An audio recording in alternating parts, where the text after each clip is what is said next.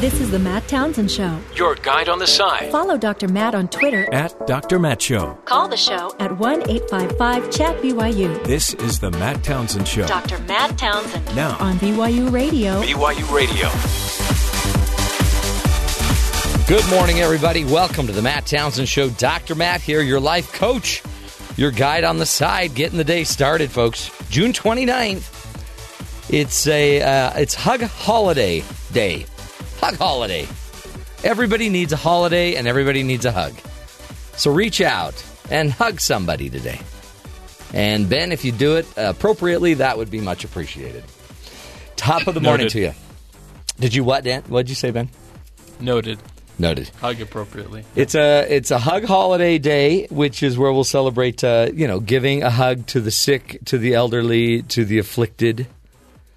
Uh, just share your joy. I'm a fan of Don't Touch Me Day.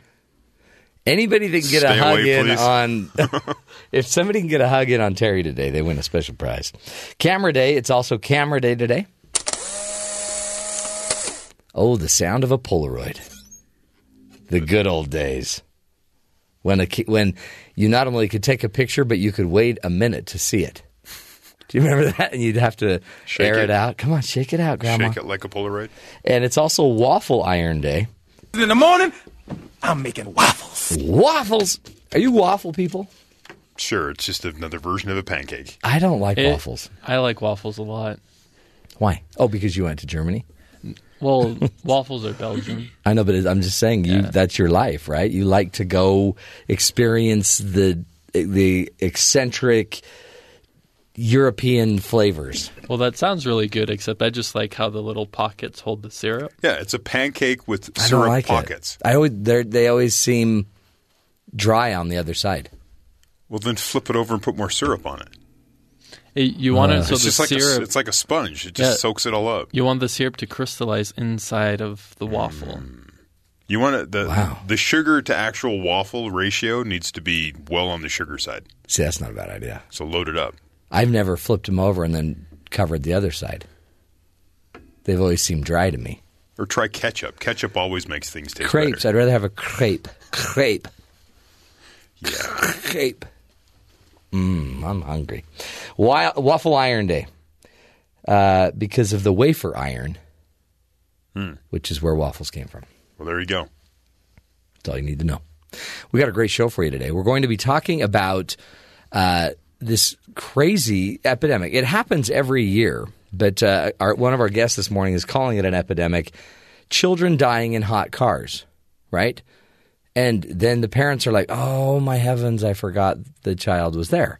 So we're going to be speaking with an expert uh, in um, brain research about how you could forget something as important as that and he has a really interesting theory that uh, seems to be proving out why sometimes not something as serious as your child, but how come on your way home from work you rem- you told you were told go pick up some milk, go get some milk. You drive home, you get all the way home, you're in your driveway, and you forgot the milk. Why can't you remember something as simple as picking up the milk? Well, there's a little break between your habit memory and kind of your prospective memory. The prospective memory that I need to go potentially go to the store versus your habit memory that will just do the task automatically. And somewhere in between, you make big mistakes. You forget things, and eventually you could forget a child in a car or a dog or an animal in the car or whatever, something important. So we'll be talking with him about how to overcome that. But first, let's get to Caitlin Thomas, find out what's going on in the headlines around the country. Caitlin, what's up, my friend? Morning. Well, today we have again Trump coming in at the top of the headlines. His campaign is reportedly going to have former boxer Mike Tyson, former Chicago Bears coach Mike Ditka, former Indiana Ver- University basketball coach Bobby Knight, and other appear on his behalf at the Republican National Convention in July. Trump has previously boasted about Tyson's endorsement. Tyson served three years in prison for rape. Trump's campaign did not respond to a request for comment about whether Tyson would be speaking or not. Speaking with NBC News' Andrea Mitchell on Tuesday, Senator Bernie Sanders held firm on his reluctance to outright endorse Hillary Clinton for president. Sanders said, quote, It's not a question of my endorsement, it's a question of the American people understanding that Secretary Clinton is prepared to stand with them. I have no doubt that if Secretary Clinton makes those positions clear, she will defeat Trump and defeat him by a very wide margin. Police officers in Washington, D.C. shot and killed a man who had raised a weapon to them that turned out to be a BB gun. Officers responded to a call about an armed man, and he allegedly ignored calls to drop it when they arrived on the scene. The man, identified as 63 year old Sherman Evans, died after being taken to the hospital. The races of the officers and the individual killed have not been released. Three crew members are missing following a head on train collision Tuesday in Panhandle, Texas. The BNSF railway freight trains were on the same track when they collided. The Associated Press reports and several of the boxcars carrying assorted consumer goods burst into flames. A BNSF spokesperson said each train had two crew members and one was able to jump from his train before the crash. His condition is unknown. The spokesman also said it's not known how fast the trains were going when they collided or why they were both on the same track.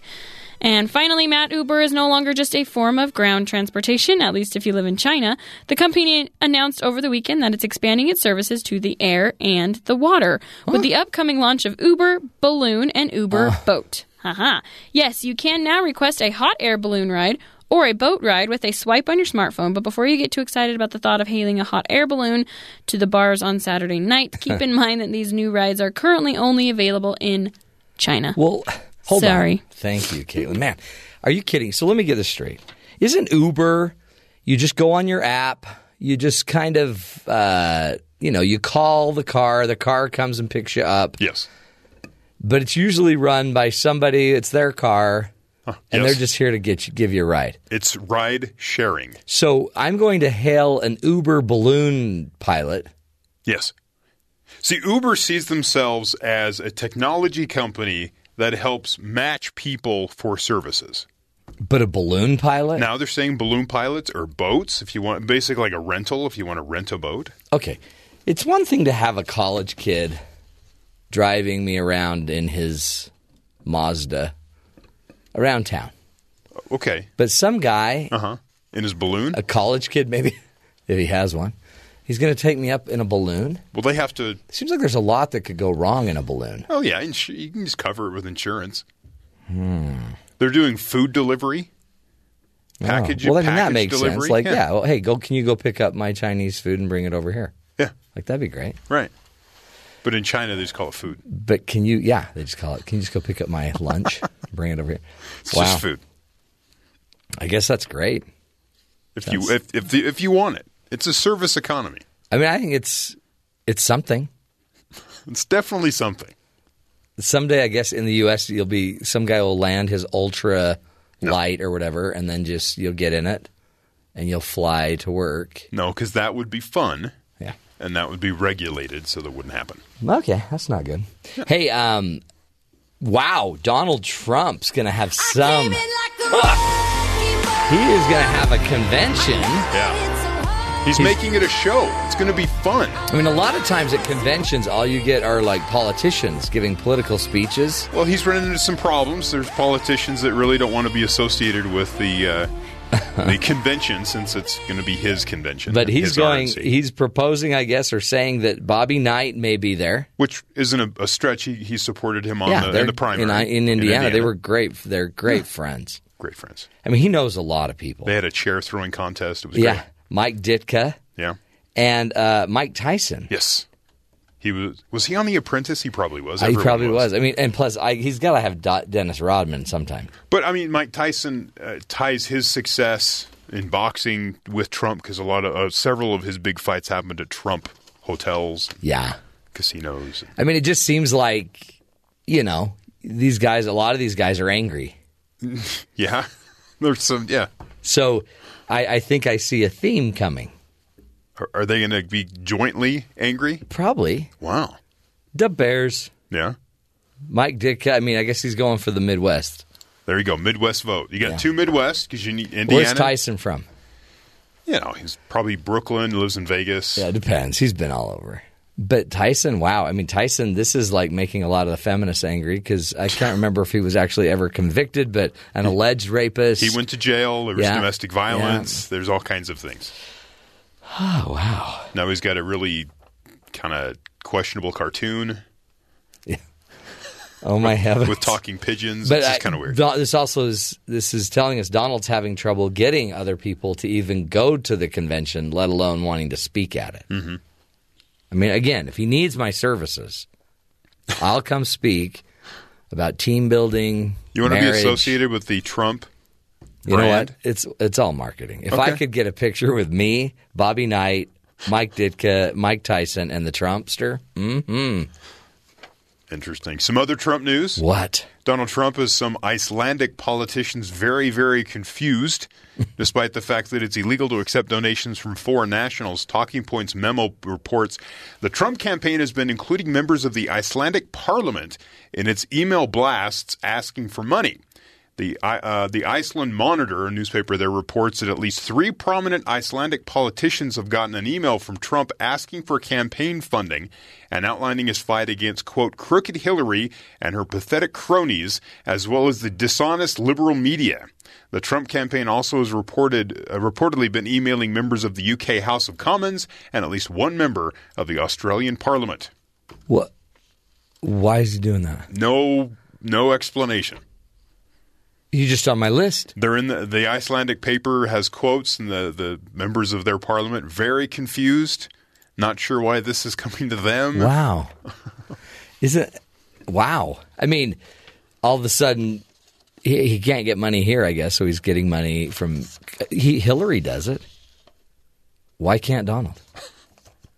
Well, Hillary needs a global. I mean, Donald needs the Trump global It's- initiative. it's alleged that Hillary does it.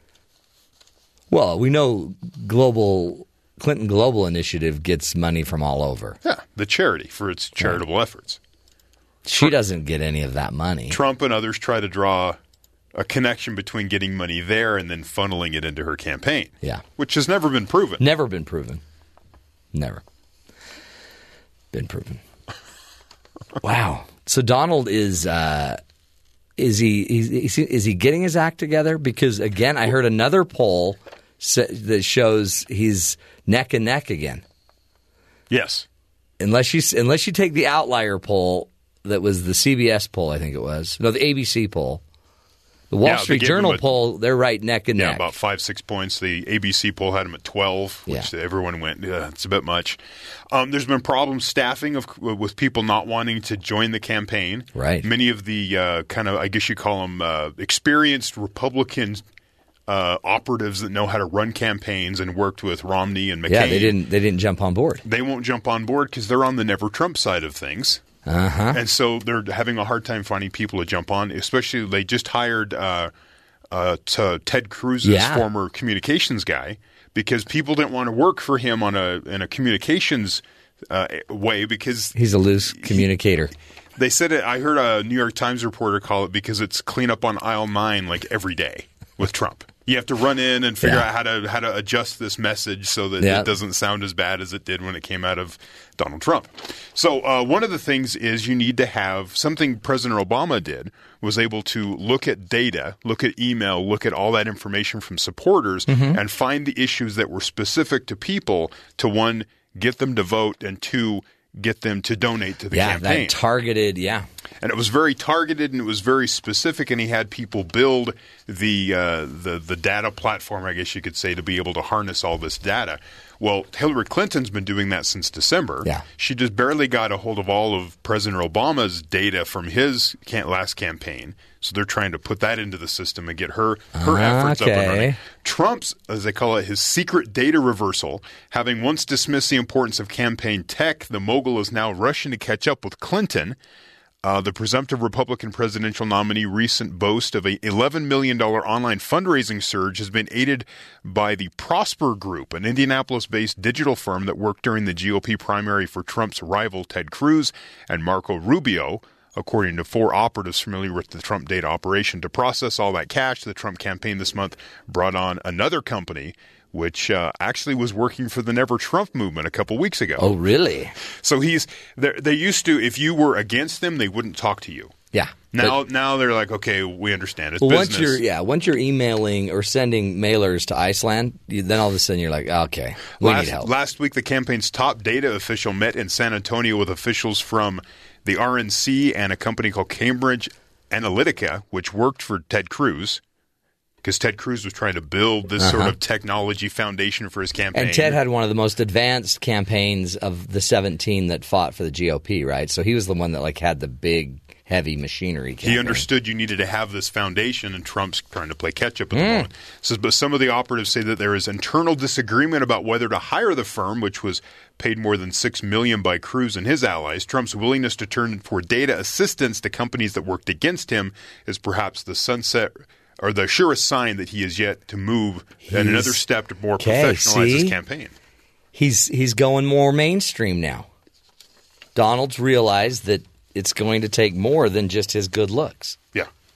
So is he making steps forward? Apparently so. Apparently, well, he's accepting what everyone else does. He's this isn't like he's not like you know in going to the moon. He's just accepting that there is a moon, and now he will maybe hire somebody that's you know got a telescope. Maybe have a better idea how to get there. Yeah, that's progress. There you go. I mean, it only took a year. We're, As we're- of, as of last week, the reports were that he had 30 staffers, yeah. where Hillary's like seven hundred, right? something like that. I think Yeah. I think Obama at this point last year had 30 in Ohio. so you know, whichever. It's To is each his own. I, I honestly, is it really a race? It is at some point to show that you have some sort of plan on how to win.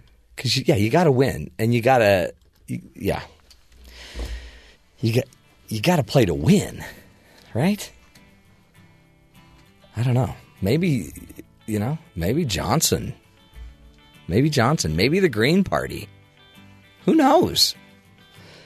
Crazy stuff, folks. Hey, we got a great uh, topic coming up. You ever just been driving home and forgot, you know, what you were supposed to do? Maybe you're supposed to go pick up one of your kids on the way home or go pick up, you know, gallon of milk. Well, that little forgetfulness sometimes can prove to be even more dangerous. Uh, we're going to be talking about the epidemic of children dying in hot cars, a tragedy that can be prevented many, many, many times. It's simply the person didn't remember the child was in the car. They forgot that they were going that they had the child. So we're going to be speaking with a, uh memory expert and a, a neuroscientist who's going to walk us through our memory and help us figure out how to make sure we can remember the important things in our lives. Stick with us, folks. This is the Matt Townsend Show, helping you live healthier, happier lives. We'll be right back.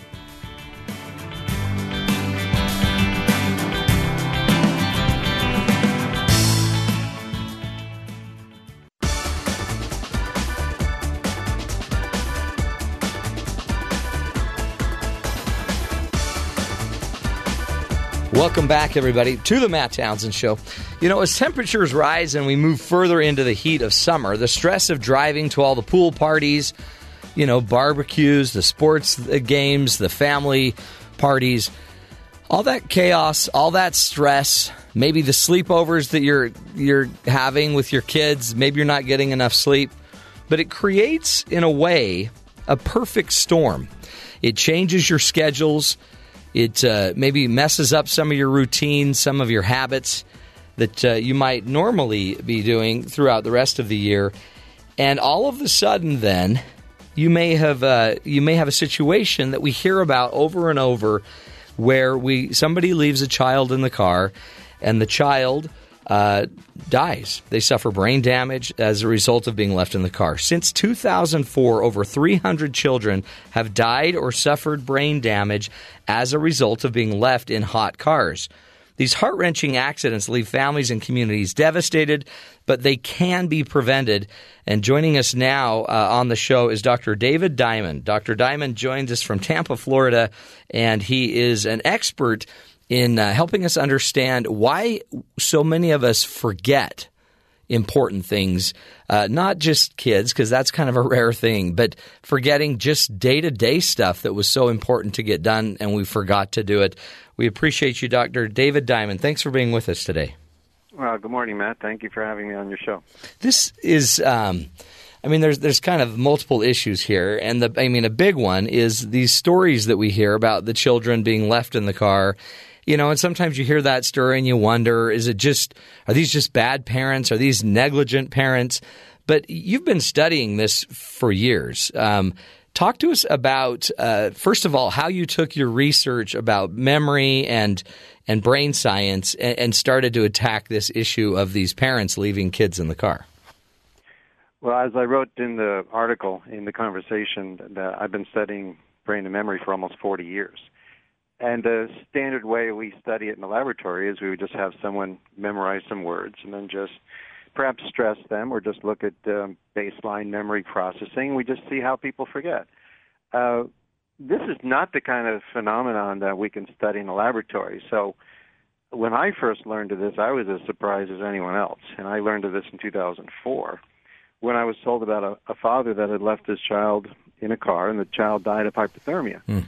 And I, I have to say that, along with everyone else, my first inclination is to think, well, that's just a negligent father. Yeah, bad parents. Attention to his child. It is absolutely the first thing that pretty much everyone will be thinking. Um, but since I've been studying memory already, I've been studying it for decades, um, and I continued to have contact with reporters. They seem to lock on to me to be the one to explain this phenomenon. That's why I've, in a sense, made a study of it now for the last dozen years.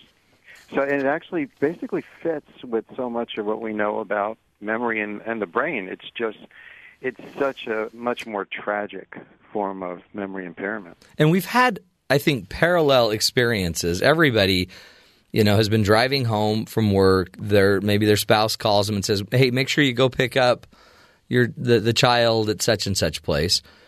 And as you're driving home, yeah, okay you listen to the radio, you do all these things, little traffic stoppage.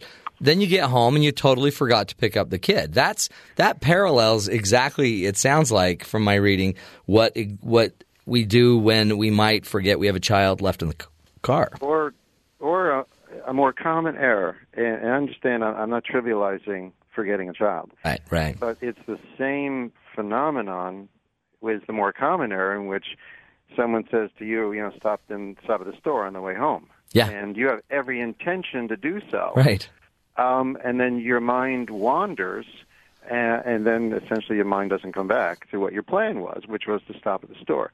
And, and it, it really helps looking at how the brain functions to understand this phenomenon. We all have plans to, to do something. And um, the problem is that plan sometimes gets lost in the brain noise um, we need a reminder to follow through in our plans, whether it's something as trivial as uh, and benign as remember to stop at the store, and something far more important, which is remember to, to take your child to daycare. And I think the most important thing is if it sounds like we just say, "Well, we just forgot," and you can imagine the look on your wife's face when you come home and you mm-hmm. haven't gone, gone to the store and she really needs something, and it can actually be more important. Maybe you need to get medication, and the pharmacy is now closed. Uh, so you've got the look on her face in which you say, "Well, I forgot." So how can you forget? This is something really important. Um, and it, and what's actually happening is you lose awareness of the plan. Uh, and so we've got, in a sense, we've got multitasking of memory processing. And so we're planning the future. We may be thinking about our retirement. We're thinking about what we're doing that evening. We're planning on what we're going to be doing at work. That's processing that's ongoing that allows us to multitask at a sort of subterranean, subconscious level, we've also got specific memories we want to reactivate. And we want to reactivate that memory that says stop at the store. Hmm. And the problem is we actually lose awareness of these memories. And you bring up the fact that we, we also we kind of I guess have these dueling memories going on that one you call prospective, one you call habit memory. And maybe is that where we lose the awareness is when we're kind of in between those two or in one instead of the other? Exactly. So we, we tend to think that we sort of have a unified perception. Um, but what's actually happening is our brain is a bit like a puzzle with all these different pieces that interact. And so when we're doing something out of habit, we've actually got a very explicit, there's an organ in the brain, it's called the basal ganglia, that sort of takes over. And it allows us to do lots of things without thinking about it. And we do this all the time. Um, I mean, think about the very first day you learned how to drive a car, and you're having to think, where's the gas? Where are the brakes? How much do I turn the ignition? There's so many things to think about. Right. And it's so convenient that when the basal ganglia eventually takes over, you can do all this without thinking about it. And, and the same thing when you're driving to work, the very first day, you're looking at every single turn. You're listening to the GPS tell you which way to go until eventually it becomes automatic. When it's automatic, this basal ganglia allows us to do so many things without thinking about it. And the great thing about the basal ganglia is that it frees up the rest of our brain to think about other things. Yeah. That's how we multitask. Well, when we are going from point A to point B, and that point A to point B doesn't always include a child, the basal ganglia sort of goes off track. It's almost like you're going down the train tracks, and you're going down one trail, and you're and you're not making a switch to go to daycare.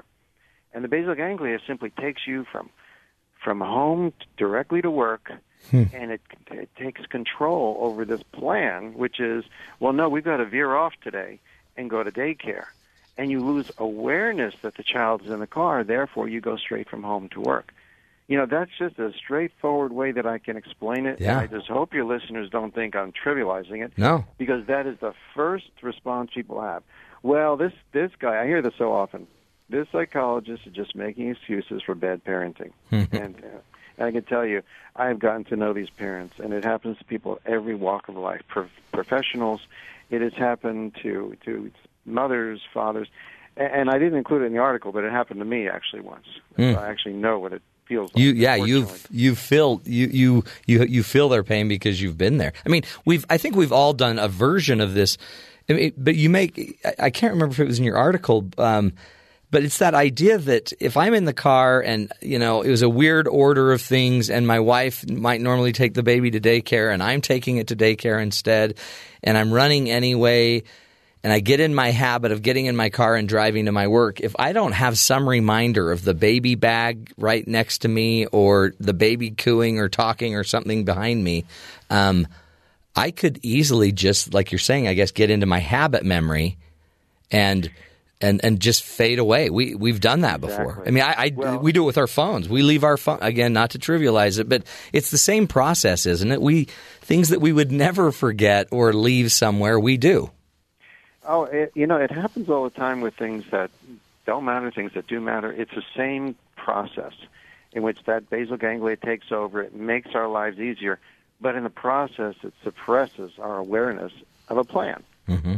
Um, and and it's obviously things of great value. I mean, there's so many Right. times I've gone through security at the airport, and and I put my cell phone into the little container, and it passes through, and I pick up my bag, and I move on, and there's my cell phone behind me um, because my routine actually is to pick up my luggage, not to actually separately pick up the cell phone. So we actually go through this routine all the time, and whenever it is a change of the routine, no matter how subtle, that's often what we miss. And and there's so many near misses with children, and I've had so many parents tell me that while they are driving, suddenly their child starts talking, babbling, or makes a sound, and they realize, wow, I had lost awareness. I didn't know my child was in the car. In fact, the uh, the Washington Post reporter Gene Weingarten wrote a magnificent piece on this some years ago, and it won the Pulitzer Prize. And he was motivated to write this because after driving for a while with his daughter, she made a sound, and he realized he had lost awareness. She was in the car. It's hmm. so. I think. I think this is such a universal issue, and I love the the way your article framed it because I. It, it, it's a tragedy in just in the car, leaving the child in the car, that kind of an incident, and then yet this is still such an important learning for all of us who are going through, you know, these little these little lack of awareness moments in our lives today. We're again speaking with Dr. David Diamond. He's a professor at the University of South Florida and uh, is helping us understand our memory and how it works. And uh, we'll take a break, come back more with Dr. Diamond after the break, and find out what we can do to make sure that we that we create and, and maintain awareness, so that uh, we we actually can remember to. Uh, to do what's important and focus on the important things in life. Stick with us, folks, helping you live healthier, happier lives and being present in your life. This is the Matt Townsend Show. We'll be right back.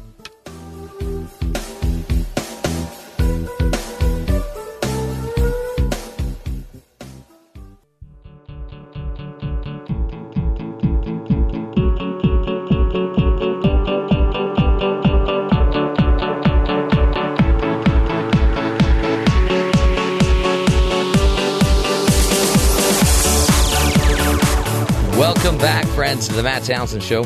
Dr. Matt here, your coach, uh, helping you with, I think, an interesting discussion about your brain and your memory.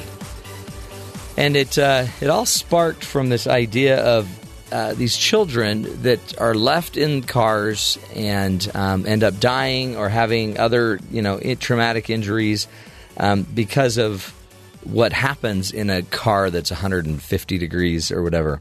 Um, and we we found a wonderful article by today's guest, David Diamond. He is a professor at uh, the University of Southern Florida or South Florida and is a professor in psychology, molecular pharmacology, and physiology. He's also the director of neuroscience. Um, collaborative program and Center for Preclinical and Clinical Research on PTSD there at the University of South Florida. He is teaching us today about how our brain works, and a lot of times, apparently, if I'm getting this right, Dr. Diamond, uh, we we we generally have kind of um, we have two different kind of brain functions maybe at odds with each other one is a memory system that is more designed to be kind of the local or the habit memory uh, that comes out of the basal ganglia, and that habit memory is what gets us to do all the things that just become habitual. Your little routines, your your patterns of doing something. We also have another prospective memory when somebody says, "Hey, make sure you pick up some milk on the way home." and uh, that new addition that's you know retained in my uh, in my memory, I guess my frontal cortex, now has to somehow intervene in my habit memory and make sure we get it done. Is that is that the problem we're facing? Summarize the article and and the problem we're facing very well. Okay. Um, and it is actually a challenge we have pretty much every day. Mhm. We make plans, whether it's a few minutes in advance or hours in advance to do something, and then we assume that the more important the plan is, the more likely it is we will just simply remember it spontaneously. Right. And in fact, um, the reason why we know that doesn't work is because as something becomes more important, we don't trust our memory. We give ourselves reminders. We put it into our calendar, and we have our uh, we have our software remind us when we have important um, uh, appointments to take care of. We we we assume we're not going to just remember that we have an appointment today at four o'clock. Uh, so we need those reminders to help us. Otherwise, those plans get lost in the noise of the brain. Huh. So is this this is fixable, right? I guess we need we need something that alerts us, I guess, in a more obvious visual way to remember these types of things. Or what can we do to to improve our awareness? Well, I think the first thing, and this is where a lot of people are resistant, is to accept that our memory is faulty. That it is possible to forget a child, that anyone can forget a child in a car. Uh, and this is potentially where the greatest problem is because you have people who are aware of forgotten children in cars, and these are the people that will actually forget the children in cars. Hmm. So um, the first thing is to, to get out of denial of saying, well, that only happens to bad parents. That can't happen to me. Um, and and I, I basically I think this works for everything. Uh, we have to accept that there are things going on in our daily lives that we must have reminders. And I actually had the picture uh, that I use for myself. That picture in which it says "Stop at the store for milk." That's actually a reminder I use. Well, that you, you wrote a post-it note and stuck it on your your uh, steering column. Right. I, I pretty much accept that these memory systems are battling all the time in my brain. And once I accept that, and there's something important that I need to do, I go out of my way to give myself reminders. Um, and and so my son has often said to me, he's really glad I never forgot him in the car because uh, I'm actually the memory expert with a lousy memory. Uh, But you so at least I- admit it. I, I will admit it, and and I go through strategies. First thing is accepting that our memory is flawed. So whenever something is important, I will put it into my calendar. I will give myself a reminder in the car. Um, I, I, I I think this is the first step, which is accepting that because we are human, we are flawed, uh, and which includes having flawed memories. It means we need reminders for those things that are important. Now, after that, um, the challenge is, well, what do you do about it? Well, I always tell people um, it's so important to communicate with the daycare provider, whether it's a babysitter or, or it's a business. They really need to communicate with the parent if the child doesn't show up when the child is expected. And, and, and in almost every case, if the daycare provider had contacted the parent within a half hour, the child expected to be there, well, then so many of these deaths you know, could have been avoided. And Yeah. that's the first thing. I really think people have to communicate. I think people need to to have reminders. If you accept that you can forget a child in the car, then when you put a child in the car, and then it's not your every single day routine. I mean, if you always just drive straight from home to daycare, and that's all you do, I mean, that's your life, is to take a child to daycare. Well, then obviously that's your habit. Yeah. You're going to do that. But if you have multiple routes, one of which includes taking a child to daycare, another goes means going straight to work, then be sure you have a reminder on that day in which your child is, is needs to go to daycare. Which means put the diaper bag on the on the passenger seat. Have something reminding you of the child. Now, and I also wrote um, that I just learned of this great advance that GM has, which is explicitly designed because so many children have died in cars, and it's really fantastic and it's so simple. What is it? Uh, when you open the back door of this GM car, the car basically monitors that that you have opened the back door for any reason, whether you know you put groceries in the back uh, seat or you put a child. The car monitors that the back door was opened at around the time the car was started. When you exit the car, a simple reminder comes right on the dashboard that says, "There's something in the back seat." Huh. You That opened is- the door, therefore there must be something in the back of the car. Oh, that's great. That's great. I mean, again, a, another gift or blessing of technology. Right. Something as simple as that. I mean, at least too, Because if, if it's not a child, you won't forget your briefcase or you won't forget your bag. Exactly. I have to tell you, there have been times I've gone to the grocery store and I'm driving around. I come home and I forget the groceries are in the back. It's true. I We- deal with this on a daily basis. Yeah. And so um, I- it's really a very useful reminder, but it's also GM accepting that this has happened, and it's an incredibly cost-efficient process. Oh, yeah. For them, it's basically a software change and a very minor change to the to the dashboard. And now, and I wrote actually they put this in only one model car for 2017. I mean, this is something at almost no cost can be put into every car. And, and what a great, really selling point uh, for a family vehicle. I mean, especially you see all these vans, these uh, vans driving around with with all the kids. What a great idea too to to have those memories in those cars as well. One of the Well, things. what I like and don't like about the GM statement is uh, they put it into an SUV. They said because this is a family car. Huh. Well, I think that's great, but what about all the people who drive kids in cars that aren't SUVs? That's exactly. And Let's so get it in every car. Priority to GM. So yeah, I think Yeah. it's got to be done for all cars. You brought up another point that I think is super important is stress and sleep deprivation. I've I've left my house stressed, running late, uh, and uh, you know f- had to bring two or three additional things to the car that I wasn't normally bringing and wasn't part of my habit or routine, and that threw everything off. Um, talk about what stress does to us and uh, sleep deprivation to our memory. Yeah, exactly. That's a big factor, and that's actually what I've been studying is how stress affects memory. I think the really important thing to come away from this is the idea that when we are stressed, our brain interprets that to mean that there's an actual threat to our lives. It's a very primitive um, response that our brain has when we're stressed, and that's maybe worth emphasizing. When we get stressed, our brain interprets that to be fear. And fear means that there's a threat to your life. So your brain focuses on the stress itself. So if you're running late and you're worried you're going to miss that job interview or you're going to get to work on time, your total brain activity now is focused on being sure to get to work on time. Right. And, and it's considered urgent by every part of your brain. Well, if there's something small going on, like, you know, today you've got to bring a briefcase to work that you wouldn't normally do, well, that briefcase gets lost in the noise. Um, and so you are going through the, the focus, which is the stress, and that's what your brain wants to do. It wants to get you to work on time. Um, and so if your normal routine, again, is to go straight from home to work, well, then your brain now will focus even more on that. And it'll let your basal ganglia sort of become more in charge. It wants your habit system to become even more activated so then you can focus on whatever is causing you to be stressed. And it's under these stress conditions we do find that it's more likely that the parents will be forgetting the children. So, so I mean, I guess that's part of it too. I mean, pay close attention to making sure you, you give yourself enough time that you're thinking things through. That might diminish some of these Well, issues as yeah, well. I don't think people can say, well, I'm stressed today, therefore I'm going to forget my child. Right. No. Or I had a poor night's sleep, which we also know if you don't have a good night's sleep, you'll have more impaired functioning of your prospective memory system. You're more likely to forget a plan, and your basal ganglia gets more activated if we don't have a good night's sleep.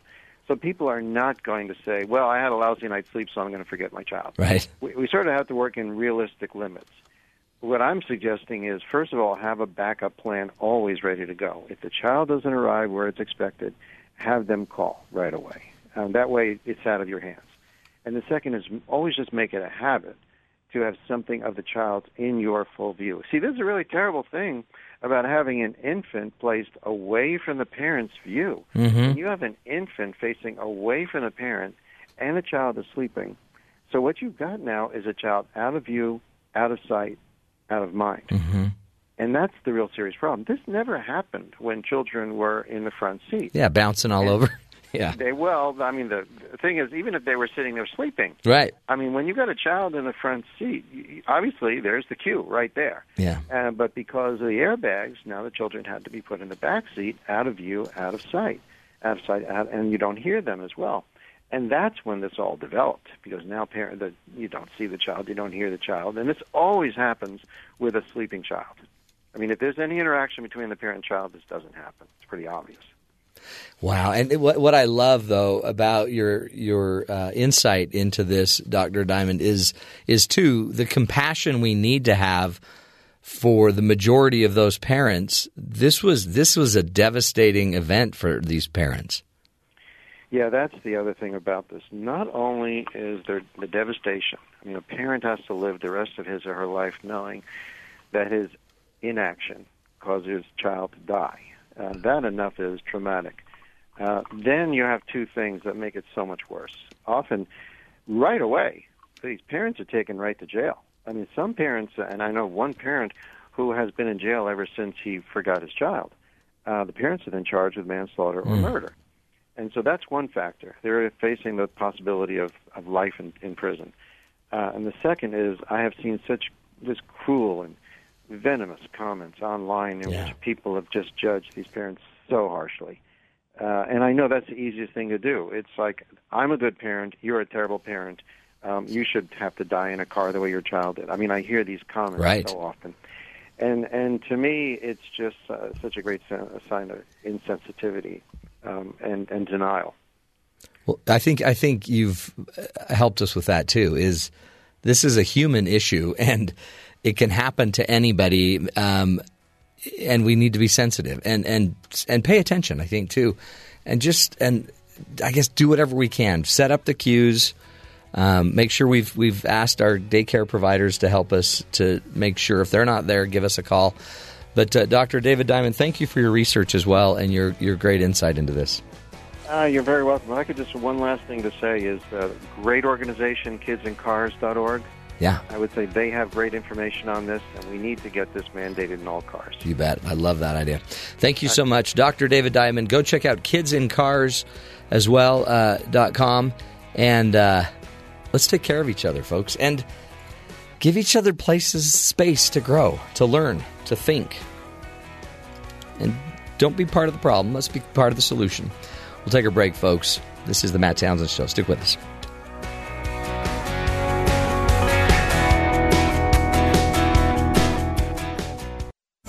Because life doesn't come with a handbook, you need a coach. Here's Dr. Matt and his coaching corner. Play ball! Play ball, friends. Hey, welcome to the Coach's Corner. You know, we do. We watch these shows or these television news moments where we hear of a child in a car, or lately it's even been animals. Um, I mean, it's always been animals, but uh, now people are, these kids are dying, right? And apparently, we are at a higher rate of deaths with children in cars this year than um, last year. We've already passed last year's totals of death of children in in these in cars that were left in cars. So that's one of the reasons we wanted to focus on this topic. Also, I want you to notice that um, how quickly we are to judge and to be uh, so angry because of the innocence, right, of these these children. They didn't do anything. They didn't. They were innocent here. But one of the things to remember, what uh, Dr. Diamond was teaching us, there's very universal issues at play here, and you have memory, and you have battling, kind of dueling purposes in your memory. One memory is there to get you habitually to just keep doing the things you do, and another is you know the the prospective memory to get you to re, you know don't forget this. But as for as mad as you are about somebody leaving, um, another parent leaving their child in the car, and you can't explain that or understand it, how many times have you personally been driving down the road, habitually in your habitual uh, memory, and you don't even remember driving somewhere? You just got in the car and went to grandma's and put it on autopilot and just think about that lack of awareness, right? Think about what happens when you get in autopilot. Yeah, sure, you'll never forget your child in the car, but you will drive 75 kind of brainlessly and not and you know and be thinking of something else. So as quick as we are to all judge somebody that makes a mistake like that, and that's a I'm not I don't want to diminish that. That's an enormous mistake. And it is a mistake we can't make, but people do. And they will statistically, you know, millions of parents, they're going to make mistakes. Um, but your need to then crucify this person, your need to then diminish them, to beat them up, and to get online and make comments like you're informed, like you would never make a mistake like that I promise you, if we followed you long enough, you have. You do. All the time. If you forget your phone somewhere, if you forget to pick a child up from something, if you if you you're going to make a mistake.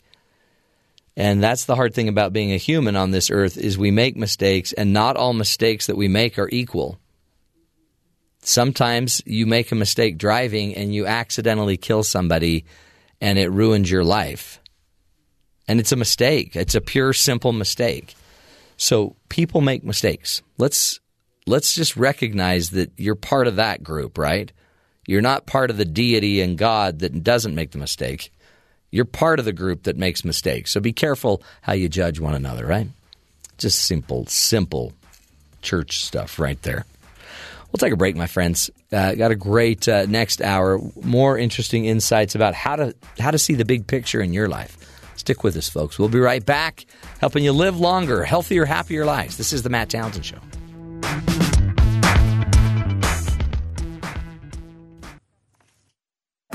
This is the Matt Townsend Show. Your guide on the side. Follow Dr. Matt on Twitter At Dr. Matt Show. Call the show at 1 855 Chat BYU. This is the Matt Townsend Show. Dr. Matt Townsend Now, on BYU Radio. BYU Radio. Welcome back, everybody, to the Matt Townsend Show. Dr. Matt here, your coach, your guide on this side. Top of the morning to you. And uh, you know what? It's it's a special morning today because it is Hug Holiday Day. The day you get a hug. Even Ben is going to get a hug today from Terry. Terry, that, let's just. I'm going to bet on it. We can celebrate the holiday without hugging. Very unlikely. Hug Holiday Day. Ah. why? Why don't you guys just get into the festivities? Just I think he's gonna hurt me if I try and give him a hug. Don't just try it. He won't hurt you. Not a hugger. He's full of love. Terry's not a hugger. He has been known to cry, so like Just at Kleenex commercials. You're, yeah. It's different. You're at you're at odds with yourself because you'll cry at a Kleenex commercial, Hmm. but you won't hug your board off. This is true. I'm not really at odds with anything. Thank heavens, though. Hey, it's Hug Holiday. It's also Camera Day. This is the day we take pictures. we remember the time when a camera wasn't our phone. Yeah, those were the days. I told you I uh, I have a twelve hundred dollar camera that I bought. I don't know eight years ago, seven years ago. Yeah, Guess how much it's worth? Did I tell you? Five dollars. five bucks. Five bucks. And now, if you buy a twelve hundred dollar camera, it might be the probably the same resolution as you have on your phone. I know why. Why? Why are people buying cameras? Uh, they want a higher quality picture. That they say that They look much better if you buy an actual camera with a lens it looks better. versus just your phone. It looks better because the components are better. Well, and there's not a thumbprint on the too. lens, That too. and you know some gravy But for most from people, lunch. they can get a quality picture out of their phone. Yeah. I hate pictures.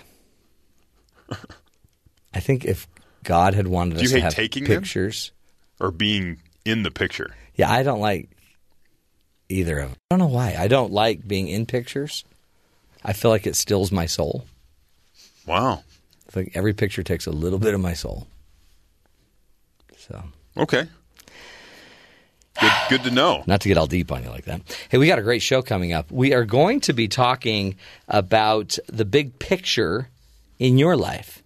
Do you have kind of the big picture of what your life's about? Because I've always kind of known in a big picture way what I wanted to do with my life. Hmm. Yeah, ever since I was a kid. B- big ball of yarn. Y- yeah. Okay. Kind of more like a big race car. I was going to be a race car driver. Really? Yeah. Wow. And that didn't happen. So then I was going to be an EMT or a paramedic. That paramedic. explains how you drive on the freeway. Totally. I tried following you one day out of the office. Never you going to were happen. gone. No, it's never going to happen. You ran that red light and it was over. I got four cylinders, man. hammering. They're just hammering all the way home. That's what my car sounds like. But it's great for gas mileage when you're commuting. yes, As far as absolutely. we do. Absolutely. Um, yeah, don't even try to keep up with me. Did you see me put my gloves on? no. Yeah, I, the driving gloves. gloves. Because I went to Europe, and everyone in Europe they they like take driving seriously, so they glove up some of them. Mike, I got a V6. I could catch him, and you were just gone. Yeah, Like that's crazy. Mm-hmm. So much speed out of that little go kart you drive. totally. I wouldn't call it a go kart. Yeah, it's a little overstated. It's a Honda. More of a scooter. It's more. It's, it's a No, V- it's- it's a V. Terry, it's a Honda. It's a lawnmower. I know, I know, it's a lawnmower. I didn't want to go lawnmower. I thought scooter was a better way. You guys are rude. Damaging his ego. Not a race car driver. Not anymore. Hey, they race lawnmowers in England. They do. Honda racing team is a very successful racing team. They don't do. even mess. I just don't. I don't think they're in NASCAR. Toyota is. I think are they? Yeah. I don't think Honda's made the leap. Maybe they, I'm sure they have. We'll get a call. I don't know Uh, if the, the Accord is quite your your racing vehicle of choice. No, but you know what? Criminals love it. Do they? It's they like, the, Accord? most stolen Yeah. car around. Comes up every year. I leave mine out with it running, and no one will take it. The keys are in I, it. Go. windows are down. It's running. Big sign. Light on top. Blue light special. No, I'm going to drive that thing into the ground. Uh, so we will be talking with um, a great guest uh, about her book, The Big Picture: A Guide to Finding Your Purpose in Life. So if you're sitting there thinking, "Ah, I don't want to just make ice cream my whole life. There's got to be more to life than ice cream. Is there really? Then you need to listen up. Hmm. Yeah. The question will be answered, So we will get to that. and it's yes. But plus a lot of other fun and excitement, of course. But first, let's get to the headlines with Caitlin Thomas. Caitlin, what's going on around the rest of the country? Okay, sorry, Matt. Responding to the newly released report from Republicans on the Benghazi committee, Hillary Clinton on Tuesday said it's proof that the issue should be put to rest once and for all. She says, I think it's pretty clear it's time to move on. She said at a campaign event in Denver, House Republicans on the Benghazi committee released an 800 page report Tuesday faulting the Obama administration for its handling of the 2012 attack in Benghazi, Libya. A slight improvement in Donald Trump's poll numbers has him neck and neck with Hillary Clinton less than a month out from the beginning of the general election season. A university that was released today gives Clinton a slight edge of 42% to Trump's 40% now. Trump lagged four points behind Clinton at the beginning of June. 61% of voters also believe that the com- competition between the two candidates is leading to the increase of hate and prejudice in the United States. The world's top golfer, Jason Day, announced Tuesday that he will not be playing in the upcoming Rio Olympic Games because of concerns about the Zika virus. The Australian golfer said in a statement released on Tuesday that while the Olympics has long been a dream of his, family comes first. Um, Day is the fifth golfer to back out of the games because of concerns about the mosquito borne illness, which has been linked to birth defects. So that's unfortunate. A third baby and the first in Florida with Zika related microcephaly has been born in the U.S. So, Florida Governor Rick Scott announced the birth Tuesday. According to the Miami Herald, the baby was born to a woman from Haiti who contracted Zika while outside the United States. She traveled to Florida to give birth. Babies with Zika related microcephaly have also been born in New Jersey and Hawaii. Both of the mothers contracted Zika while outside the United States. In fact, there are still no known cases of mosquitoes spreading the virus in the United States. And last but not least, Matt, Yes. Rhode Island Governor Gina Raimondo has signed legislation that requires elementary school kids to give at least 20 consecutive minutes of recess. Yes. Defined as free play every day. The law signed Monday also allows schools to consider recess instructional time, so they don't have to make the school day any longer to meet the requirements because this now counts as instruction. An earlier version of the bill wanted to ban teachers from taking away recess from kids as a form of punishment. But that was dropped in a compromise, and the law now asks teachers to make a good faith effort to not keep students from recess. So go to recess, kids. Wow, the kids are. I think all the kids are happy. I'd be happy. You need recess. We we don't ever get a recess here at BYU Broadcasting unless there's a fire alarm drill. Is that our That's, equivalent? That's like recess. we all stand in the parking lot. Uh-huh. Like, Are we done yet?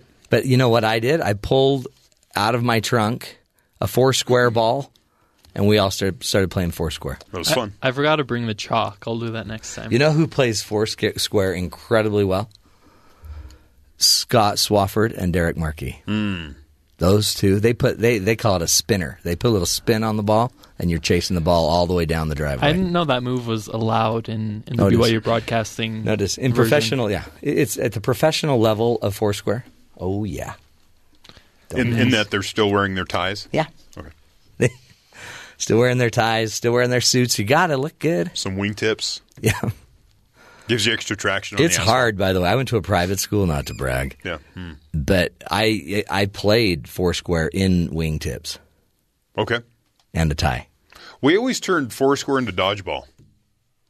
Oh, did you? So Yeah. you were a bully. Well, on some level, sure. I Is think- it I was think it like yeah. because I because yeah I probably would like put the spin on you. You'd like cross over, fall, then you'd pick the ball up, and it's all of a sudden. I would- what they used to call it. Hmm. Remember where you just start throwing balls? Everybody gets to tackle one person, and the person runs in the middle, and everyone starts tackling them. Yeah.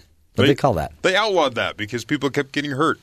Yeah, I perfected the cherry bomb. I was pretty proud of that. you did. Yeah. What's that? You mean the real bomb? No, no, no, no. So it's like a move in Foursquare where you where you hit the ball against the ground as hard as you can. Yeah. And it just flies straight up. It's Yeah, It's you call that almost- the cherry bomb. yeah. It's Yeah, I, I, I would. I could have you you it. can't combat against it. Yes, you can. Yes, you can. Back in my day, back before plantar, we call it P pre plantar. Hmm. I could have chased down anything. In fact, I did many times. I have to disagree. I got to tell you a story about Birmingham, Alabama police officers. We love the police. They're saving lives constantly. They've had some bad press in the last few years. That's just a small small percentage of them. A police officer, listen to this, dashed into the woods all by himself to search for a man who called in 911 saying that he had ran into the forest to escape two armed men and now he was lost in the forest. The gunmen, by the way, were never found, and the officer soon located the distressed caller, but now neither of them could then find their way out of the forest. Recalculating. So the cop is stuck in the forest with this guy. They were lost for three hours. Hmm. Now, How, then then they send in a canine unit. Okay. And the, the dog just finds him, of course. Sure. Tracks him down. So they come out. What do you say? you've been lost for three hours. You- well, you were you, lost the police someone that was officer, lost. is searching for somebody else. Do you hold a press conference? Mm, no. He did. No, he didn't. Because what do you say? Yeah. So um, his, but his lieutenant tried to like cover up and say, "This is what happened." You know, the woods are very difficult to walk through. The officer was trying to clear a path here, clear a path there. Got turned around a little bit. What do you say? Hmm. Woof. It is kind of embarrassing. It, th- th- damn woods are thick. There's just no way out of it. You just got to come out and say, "Okay." So what would you do? Well, what I would do is Yeah. call, Okay. like the guy did, Yeah. and get someone else to come get you. But that guy should leave crumbs, Okay. like a trail Right. of breadcrumbs. and then you. I've heard this somewhere. I think it was in like a scout book. And you leave a trail of crumbs, and then when they find you, you could all just follow it out. You know what I mean? Unless the birds would eat the breadcrumbs. Yeah, I'm I'm more of a fan when I leave trails. I I usually leave jelly beans, hmm, That's true. Because Birds, then- birds probably aren't going to eat a jelly bean. and and when you come back, you have a treat to well, what you'd have to do if you're going to leave replenish your blood breadcrumbs, sugar. you're going to have to. If you're going to leave the breadcrumbs, you got to kill the birds on the way in. That's Shoot true. birds. Okay. You could leave a trail of birds. Yeah, this is getting complicated. Yeah, the You're now, breadcrumbs. hunt, you're now hunting. Do you have a maybe that wasn't the scout. Maybe that wasn't a scout This thing. may- sounds like Hansel and Gretel. Yeah, I've never met them, but Yeah. that would be. Yeah, yeah, I'd probably just take a rope, just string a rope out with you, You could do that. just a couple miles. You could try to pay attention to where you are. a compass. Yeah, a compass would take a compass. But shouldn't the guy just call about an you know fifteen you know twenty minutes into being lost? You ought to just call. Ah, Well- jeesh. Well, you know, he probably thought about that and then thought about the ramifications. Yeah. And Then the other side of his, the man side of his brain's out. like, no, you're not doing that. You're Right. not- You can find this. right. It's not that hard. Nobody even knows you're lost yet. Yeah. Let's go a couple hours, then they'll know. Man, how far off the road was he?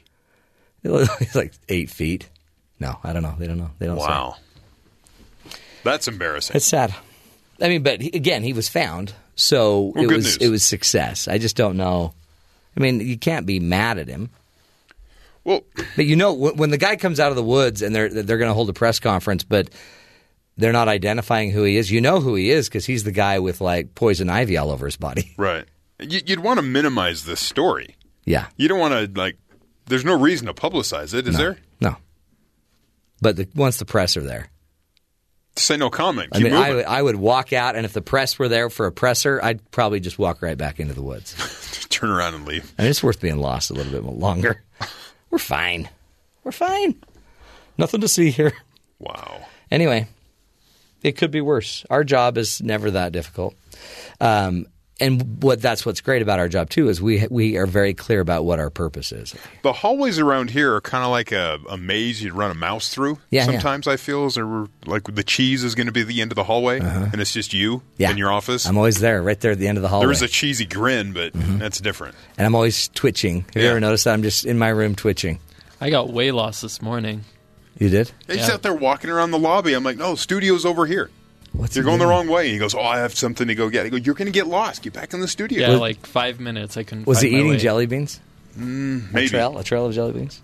Man, I hate it when we get when we lose our little board op.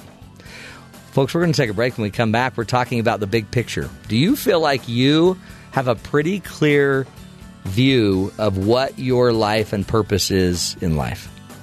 You know what your life is about? Stick with us. We're going to go in deep, find out uh, some tricks of the trade to, to identify your purpose. See if we can't uh, get you all maybe you know more connected to that compass, so you don't get lost in the woods of life. Stick with us. We'll be right back.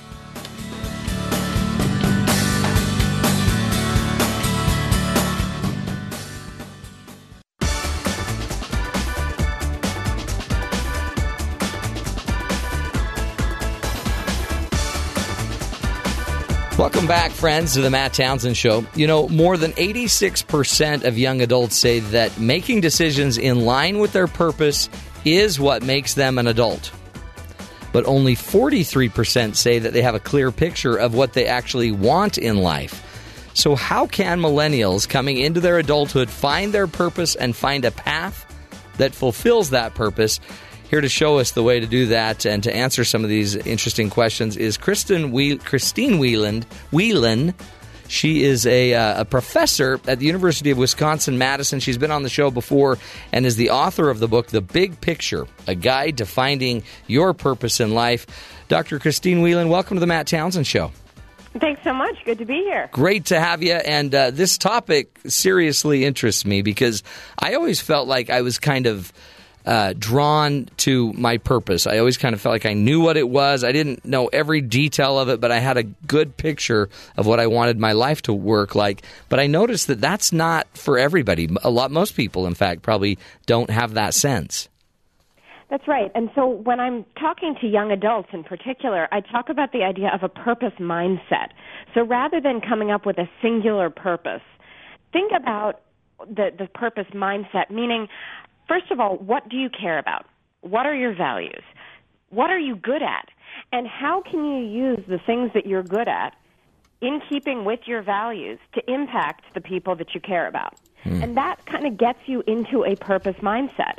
And you can live it in various different ways at various different times. And then, you know, probably when you're in your 30s or 40s, maybe you look back and say, aha, I see the thread that was going through all of that.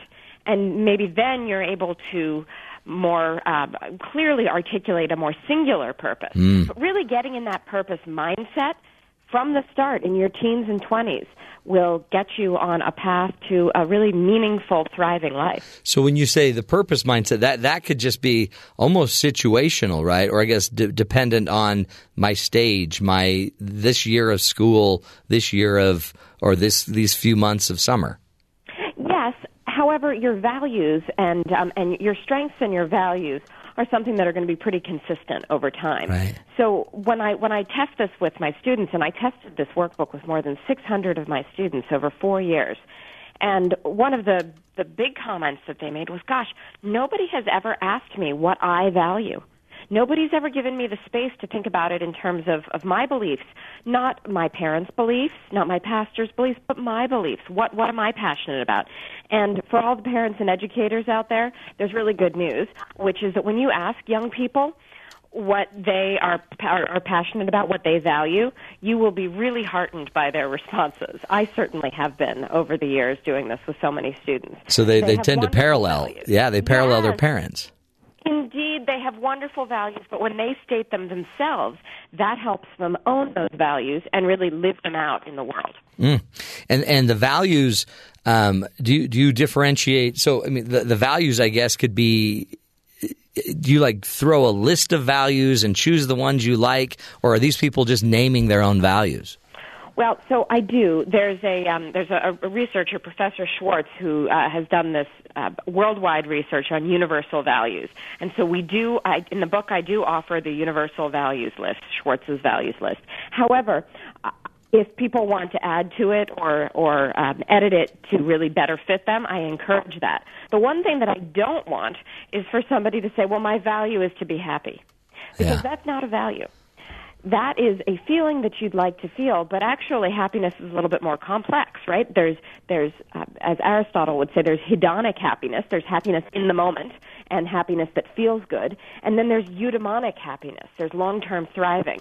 And when we talk about purpose and meaning and values, we're really talking about that long-term thriving, which is a kind of bigger and other focused happiness. So that's why it's important also to think about who you want to impact. Yeah, and it is um, so you've been doing this as a as an academic with your students, and um, what do you see happens to them? So for the forty three percent that maybe don't even have uh, any connection to what their value system or a clear picture, what happens to them as, as they start to go through this process?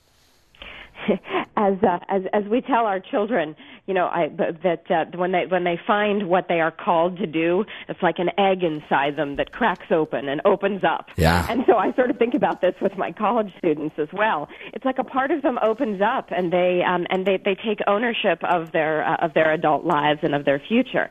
And it's so heartening for me to see because you know they they would probably find that on their own at some point, but just think of all of the decisions that they may have made in error before then. So if you think about this early on in your 20s, you're really setting up a foundation for success. Also, it prevents you from making a big mistake that I made, which is the mixing up of goals and purpose. And so often we tell kids, you know, you got to get a good grade on the SATs or ACTs, you got to get a good score, and you got to get into a good school.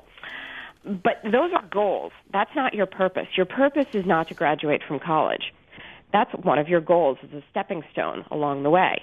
And when I was doing my doctorate, I really kind of thought that my purpose was to get my PhD. And on the night that I got my PhD, I was Dr. Wheel, and it was such a such an exciting event, or it should have been. But I went back to my room and I burst into tears because I was still me. I was still Yeah. the same person. I still had all the same problems. I still didn't have a boyfriend. Yeah, but you did have debt. That's right. yeah. I had a lot of student debt, though. Yeah, isn't that? That's I had the same feeling where this is it. Right. And so the reason why we had that feeling was because we mixed up goals Yeah. and purpose. Yeah. And if I had realized at the time that my that that I had I had had a, a big milestone, it was a step toward reaching my purpose, but that my greater purpose was was something bigger, I, I would have probably been able to celebrate. And so I tell that story to my students often, and uh, and I think that is another eye-opening experience to to think about what are the stepping stones along the way, and then what are, what is the larger why behind what they are doing. So, is help us understand then? Um, is the passion understanding what my values are that I want to accomplish in this life, and that drives me to live a certain type of life that can really maybe be focused in any area? Is that is that what generates the passion? Is knowing the values that leads to the passion, or is it being even more specific and knowing where I'll use those values specifically in my life, like in the field of medicine or in the field of you know psychology or whatever? Yes, I, I think it is. It, it is trying to be as specific as possible while also knowing that life happens. Right. And another thing that I talk about is this wonderful theory called happenstance learning theory. And it basically is the theory behind that, that often quoted life happens. Yeah. phrase, Which is that, you know, you can make a lot of plans, but there's sometimes a wrench thrown in there, or you don't get into that medical school program, or you know, Right. or, or Right. another opportunity comes along, and then what do you do? And this is where having a purpose mindset is so important because then you realize, okay, if perhaps I wanted to go to medical school, but but maybe really what I want to do is help people and educate people in the field of medicine. Hmm. And so, could I do that in public health? Could I do that, um, you know, as a as a uh, as an educator? Can I do that? You know, where where are the various ways that I might be called to do that? And having that purpose mindset really opens up many many more doors and allows you to kind of go with the flow of Yeah. uh, of life as it as it happens. And adapt. I talk about purpose as um, I have this this quote that I really love these days, and when I say, I say with purpose, you have to your why needs to be bigger than your butt. Oh yeah, And what that means is your why, your purpose, your reason for doing something needs to be bigger than all of the excuses right. that come along the way. All those buts. But I can't do this. But I'm not smart enough. But I'm not this or that. Because once you once you uh, know the why, you'll you'll be able to, I guess, have the energy, the direction, the purpose, the foresight, the insight, the inspiration to to kind of weave your way through what would be an excuse. Absolutely. And I want to say for anybody out there who is listening saying, yeah, all this sounds great, but um, per- putting together a purpose is very daunting and scary. Um, I, ha- I had that thought too. Perhaps you have. The, uh, the the one thing that I do in, in the book is I break it down into really small steps because there's a lot of research that shows that if you break things down into small, fun, user friendly steps, then it boosts people's feeling of accomplishment along the way. And all of a sudden, you create kind of a Mad Libs purpose statement. You put all of these pieces together, and you have a draft of a purpose statement. It's not perfect by any stretch, but at least you've got really the building blocks of it, and then you can craft it, which is a much less daunting process than, you know, sitting there on a summer afternoon thinking, what is my purpose in life? I've got to get my purpose by noon. yeah. That's right. That's right. Yeah, That that's a great way to look at it because you you really it almost has to appear right. So you need to like chip away some here, chip away over here, just slowly chip it away, and then all of a sudden it'll start to appear. Exactly. And then it uh, and, and and then it appears and uh, and it very well may be something that you craft and grow and change over time. Does it have to be written down? Well, the research is pretty compelling that if you write something down, you are much more likely to live it. You're much more likely to accomplish it. So one um, one fun thing that I might recommend doing is for all of us who have smartphones. If um, you know, there are all these great apps where you can create images out of quotes. Right. Yeah. Memes. Yeah. Exactly. So if you take, so if you come up, draft a purpose statement using the small steps approach, put it into a pretty quote, and make it the screensaver on your phone. So every time you open up your phone, you are reminded That's great. of this quote, and it's just something that uh, that that is in the back of your mind that it keeps keeps with you. Then you may make some different and uh, and, and more purpose based decisions along the way. Yeah. Oh, that's. I mean, it, it- that's that's easy, right? And for some people, that's really easy. Um, but again, I think the process is going to be so helpful. And let's take a break. Again, we're speaking with Dr. Christine Whelan, and she is the author of the book "The Big Picture: A Guide to Finding Your Purpose in Life." We will take a break, come back, continue, and uh, we're going to ask Christine to give us some some steps, some some activities that we can do to start to chip away and find that purpose, that meaningful, uh, you know, dri- driving purpose that uh, that can guide our lives. So stick with us. We'll continue the exploration, hopefully to help you find the good in you. This is the Matt Townsend Show. We'll be right back.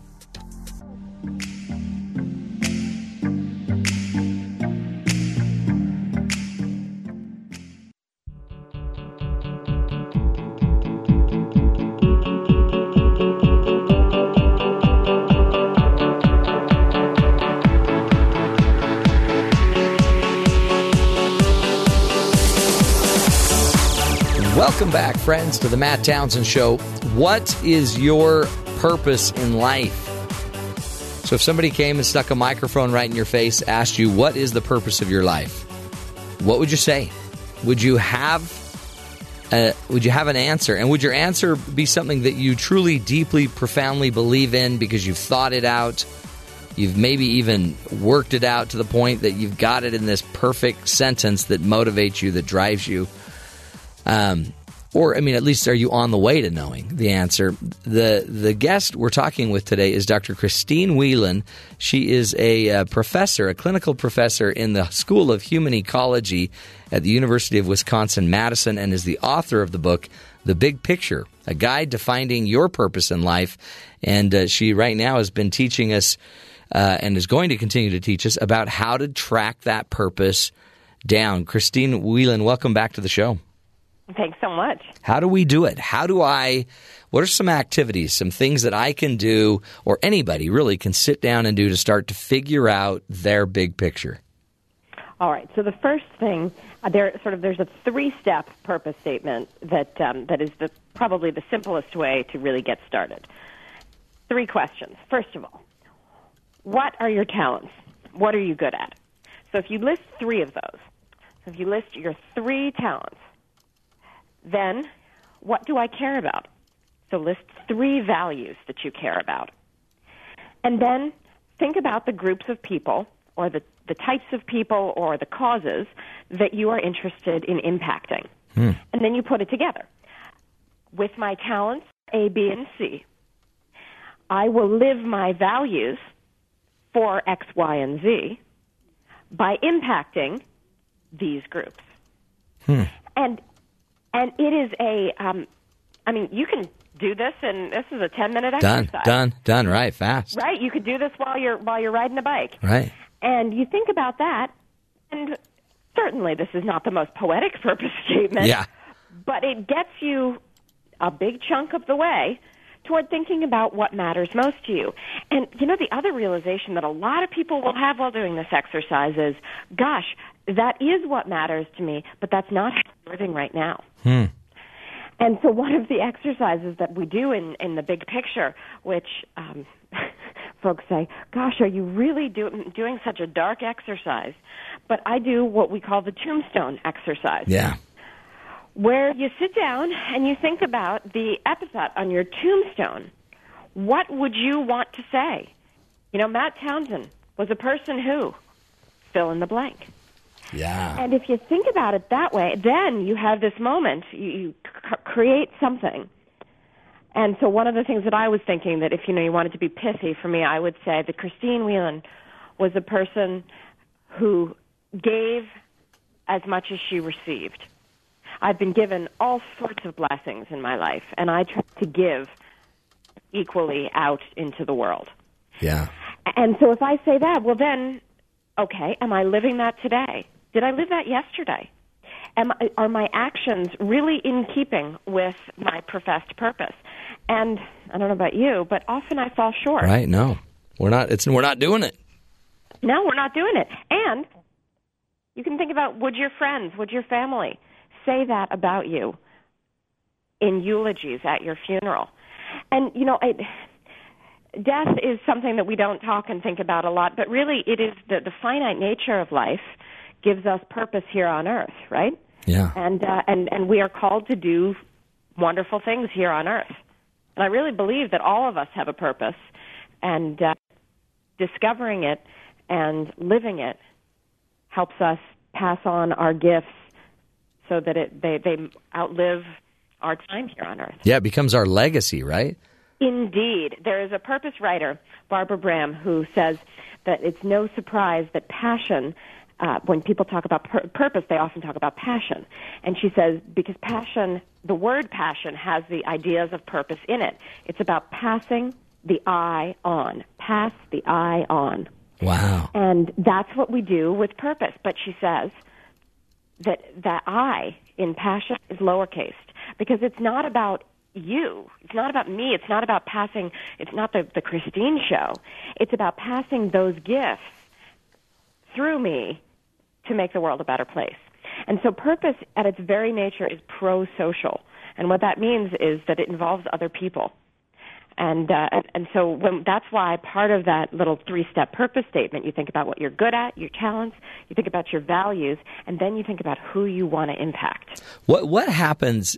And have you ever seen this, Christine? Where somebody's going? It almost seems like this process is iterative, and then every version, even as you go through life, you might dig deeper and deeper, and the principles might grab deep, or the values might grab deeper into your life.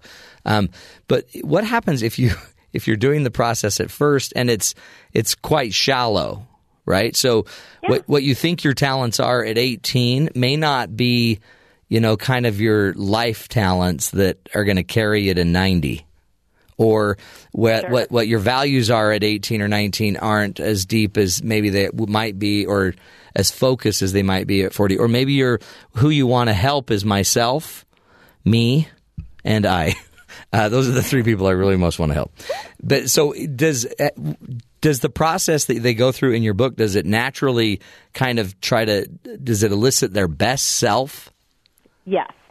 So uh, having the people that you want to impact as you know me and I and, and Yeah. and that is that that's that's not part of purpose. Right. Because that is because really purpose is pro-social, right? So Right. it, is, it is outward focused and involves other people. So that's why when people say my purpose is to be happy, no. No, Yeah, no. that's not your purpose. Hopefully you will be happy along the way, but also when you're living with purpose, you're going to have moments that aren't really very fun.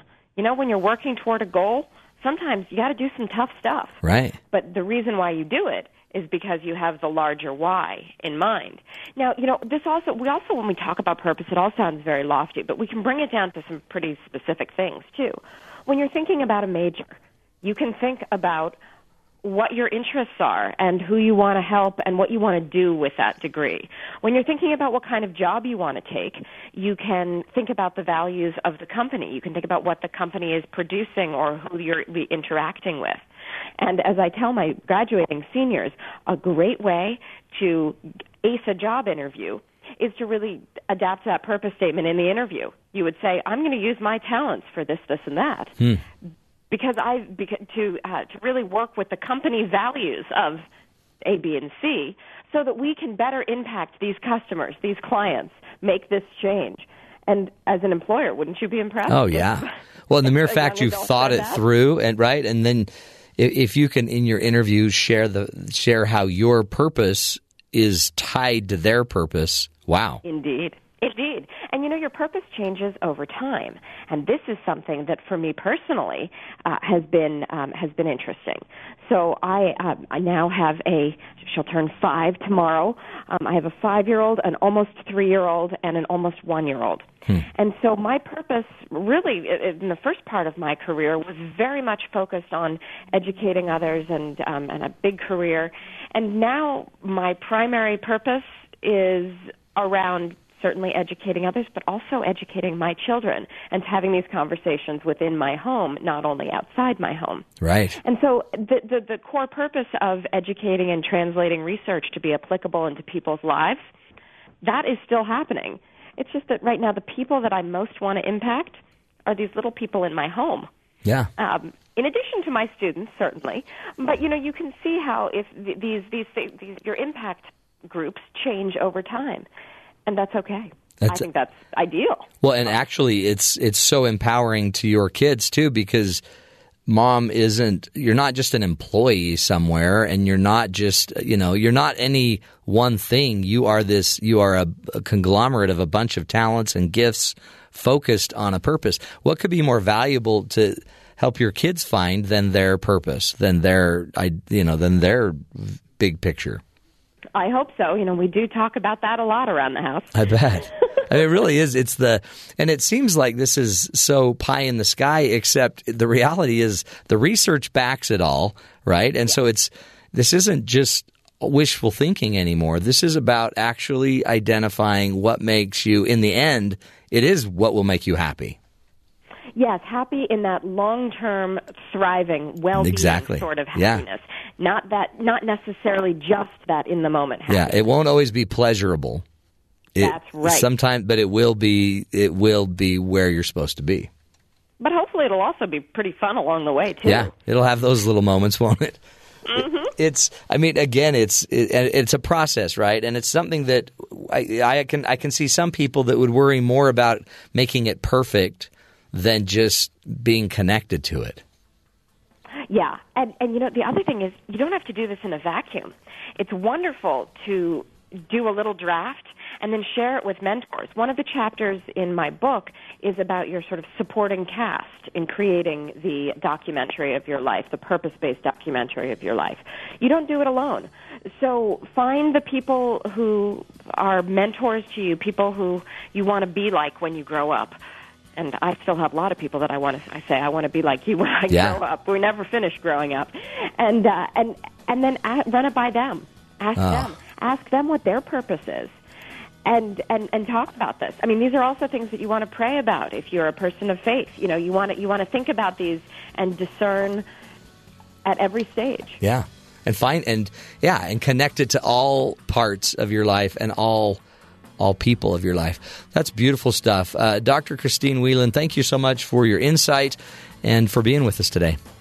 Well, thank you so much, and I just want to say for all of your young readers out there, if um, if they are interested in joining the Big Picture Purpose contest, we are giving out five hundred dollars to a uh, for young adults to live their purpose. All they need to do is give us a picture and a and two hundred and fifty words on their purpose and their ideas, and the uh, Oh, that's cool. tomorrow. Yeah. So- oh, it does close tomorrow. So do, just- they go to the uh, uh, bigpicture.life?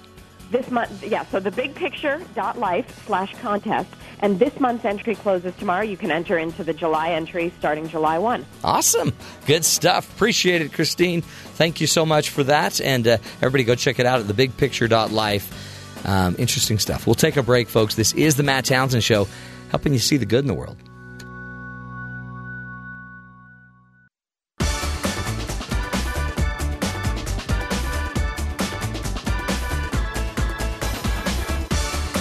Welcome back, friends, to the Matt Townsend Show. You know, it's hard. Vision. It's you got to have vision in your life, right? Because vision is going to tell you where you're going. You got to know where you are in relation to where you're going, and if you can figure that out, you're probably going to be able to keep moving along. You'll have progress in your life. So, we found a story of a firefighter um, that had to free a man in China because he didn't quite have the right vision, right? He, he was a little off as to um, if, if he could fit inside of a washing machine or not. So, a Chinese fire department uh, freed a man whose head became stuck inside a washing machine while he was attempting to repair the appliance. I mean, it happens. A lot of times you just get your head in there and then, you know, your body expands and then you're stuck, I guess. Yeah. Well, the fire department said in a post online that the man became trapped Sunday when he put his head inside the washing machine. He was trying to look, you know, to see what exactly needed to be repaired. And uh, the rescue took about 40 minutes for them to get the man's head out of out of the uh, washer. Now, I feel bad for the guy because who doesn't get stuck somewhere, you know? So, as we are known to do, we actually have a video of the press conference. Um, and we have a, a, a, we're going to have to translate it because the press conference is in Chinese, and then we will translate it to English, and you'll be able to hear what the firefighters were saying about this man. So let's uh, let's now go to the press conference. 推动中美合作伙伴关系不断向前发展，美国总统奥巴马会见王岐山和代表国。五月九日，美国总统奥巴马在 Okay, so stop that. And let's now. So we have a translator. We have a machine um, that called the. It's it's the Scottish translator, and we'll just let's just play uh, the translated version of what they're saying about this man's head. Look at the size of that boy's head. I'm not kidding, it's like an orange on a toothpick. Well, that's a huge noggin. It's a virtual planetoid. Has its own weather system. Wow. I, I think the press conference went on. Is there more? Should, we play it a bit longer? Yeah, longer? yeah. Play more.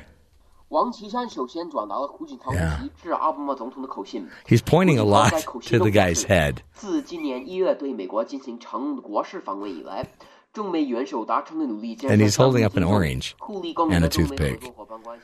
Okay, so there's more. Translate that part. I'm not kidding, that boy's head's like Sputnik. Spherical, but quite pointy in parts. He'll be crying himself to sleep tonight on his huge pillow. Hmm. oh, that's crazy. It's kind of rude.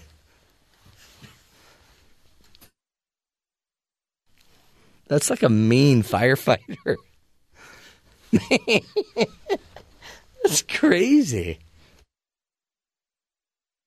Okay. Wow. That's some interview. Well, we got to go. I mean, that's just, I feel bad for the guy now. And then to have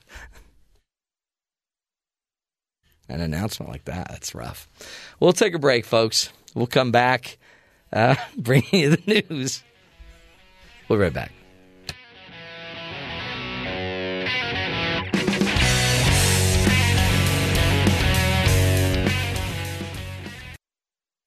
This is the Matt Townsend Show. Your guide on the side. Follow Dr. Matt on Twitter. At Dr. Matt Show. Call the show at 1 855 Chat BYU. This is the Matt Townsend Show. Dr. Matt Townsend. Now. On BYU Radio. BYU Radio.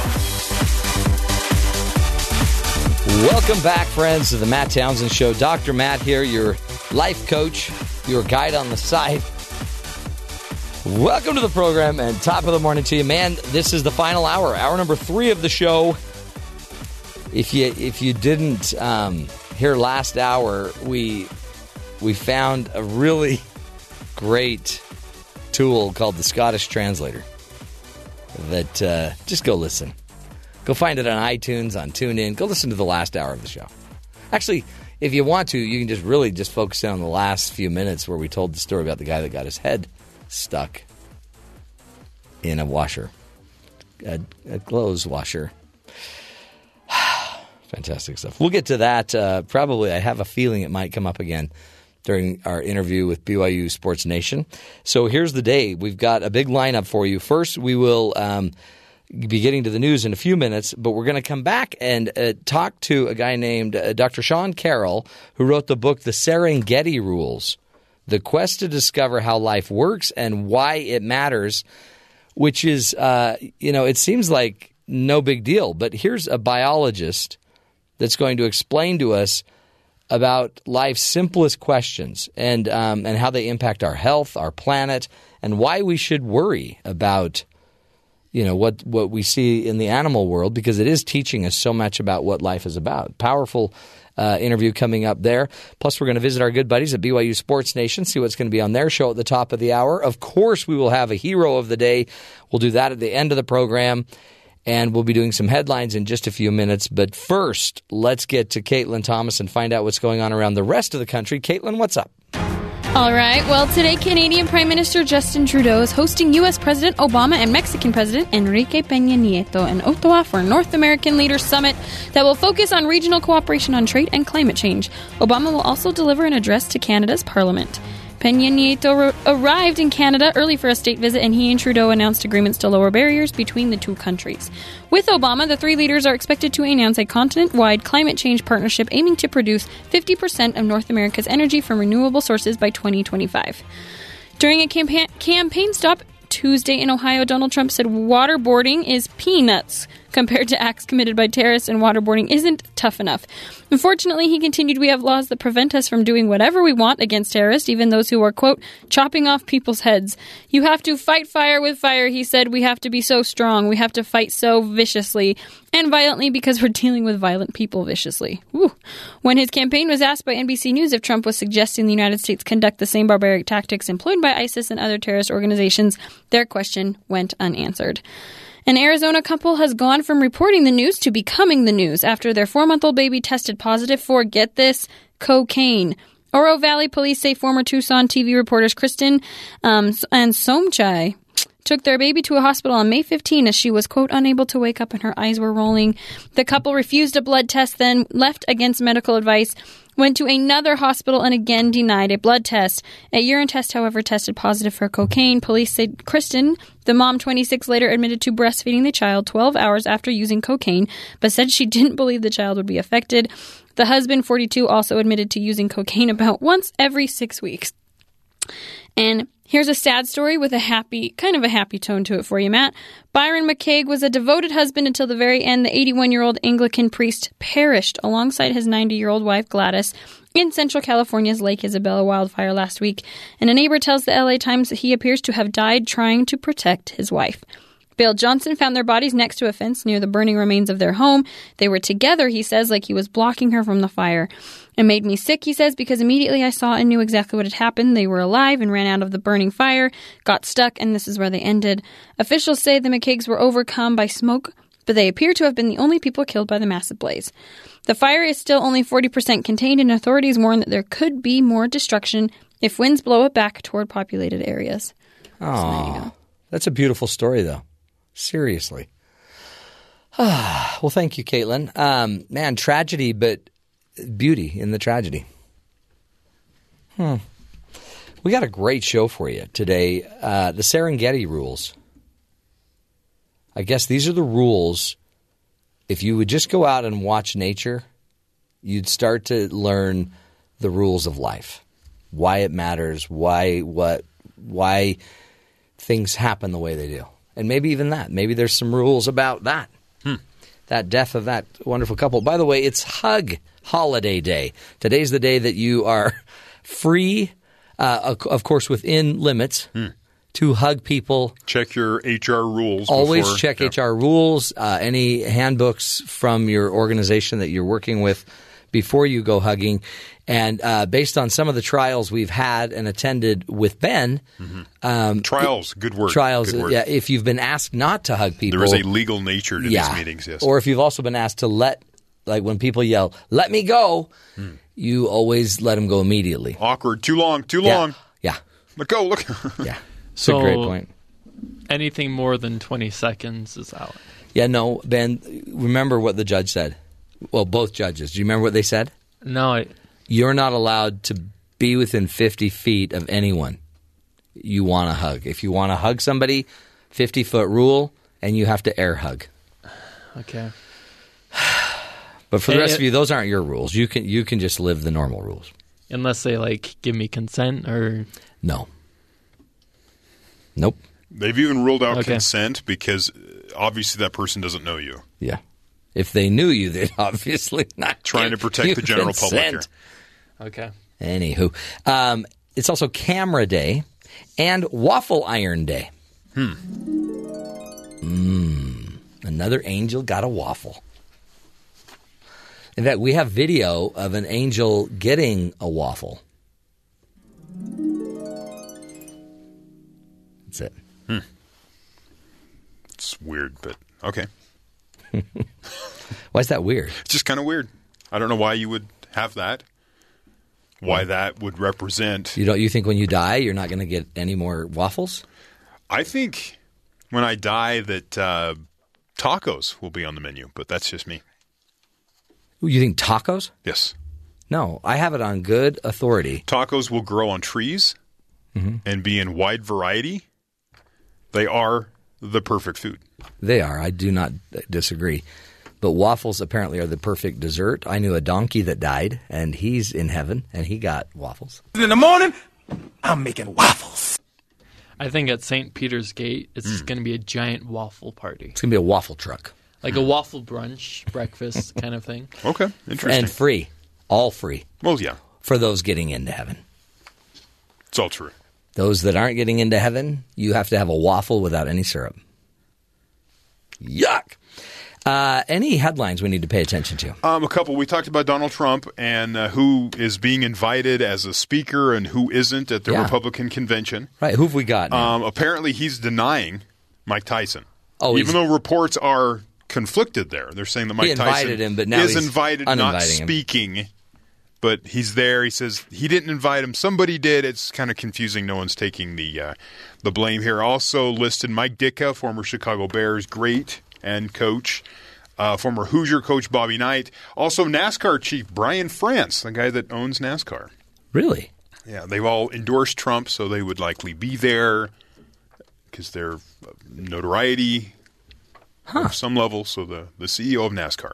Um, also, uh, he a few months ago he tweeted out who he wants to speak at the convention. He goes he'd like to see. Uh, Patriots quarterback Tom Brady, who we've had photographs of him wearing the "Make America Great" ball cap in the locker room. Oh, room. yeah. Okay, yeah. Uh, Steelers quarterback Ben Roethlisberger, Wow. Okay. he likes both of those guys.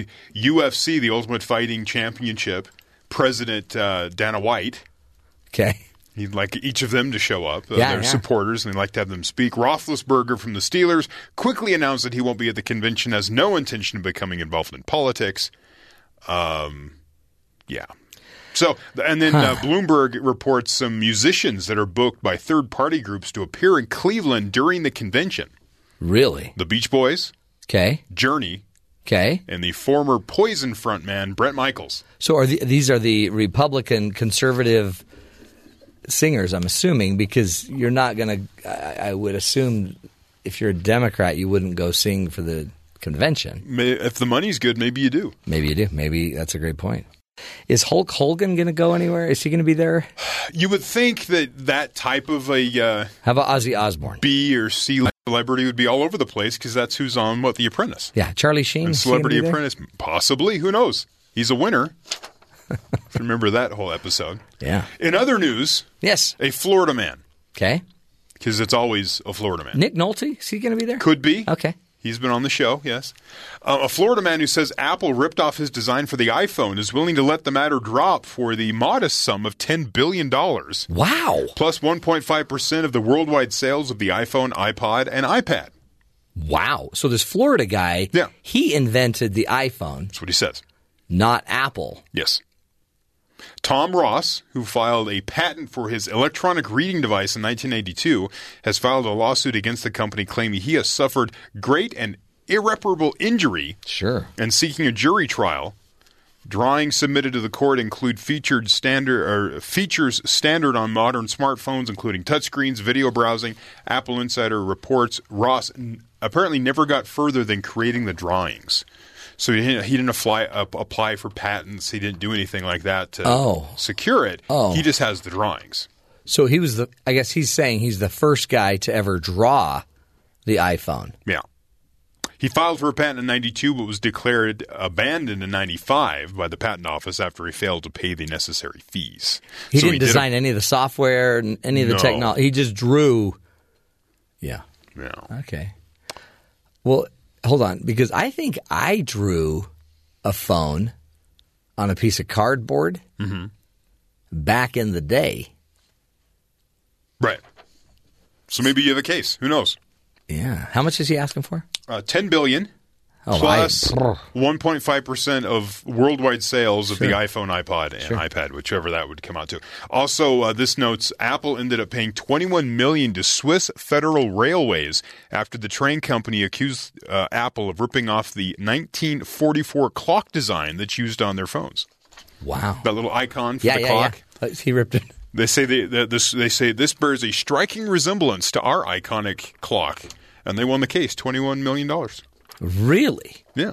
Well, how many clock faces are there? I yeah, but Oh wow. patents and uh, You know what? and all that. Technology. That's why. So 10 billion plus a chunk of the worldwide sales. Plus, it's technology. That's why sometimes it's better to just not have technology. Did you hear about this Manchester, New Hampshire guy who um, robbed a, a, a clerk with a sharp rock? Okay. Right. So he he Uh, didn't have a gun. Was it a crime of opportunity? He didn't have a knife. He just happened to grab the first blunt Yeah, objects which, nearby. By the That way, not really a sharp knife was probably one of the first, you know, uh, first weapons ever. Mhm. So he's just going back to the early weapon. Yeah. And he went into a shop and go store. And uh, I guess what happened is a witness said the clerk and the robber got into a little tumble. They started uh, fighting with each other. Fisticuffs. Fisticuffs. Um, and then I guess the robber ran away and was crying with the cash that he got. He was crying? Uh huh. Yeah, he was a sensitive, very sensitive robber. Interesting. And the gentleman who works here uh, is struggling with some other guy. This is a witness's statement. With some other guy, when they came out of the sco- store, the guy that works there was kind of beating him off with a little baton. Okay. So I came running down here to see if he needed help, but he was already running away, crying, holding his head. That robber was crying, holding his head. And on the way out, the robber apologized as he ran away and just said he needed the cash. Yeah. So the question is, is it is that a is that a kinder, gentler robbery when you get the best of the guy with the sharp rock? Right. He goes away crying. Okay.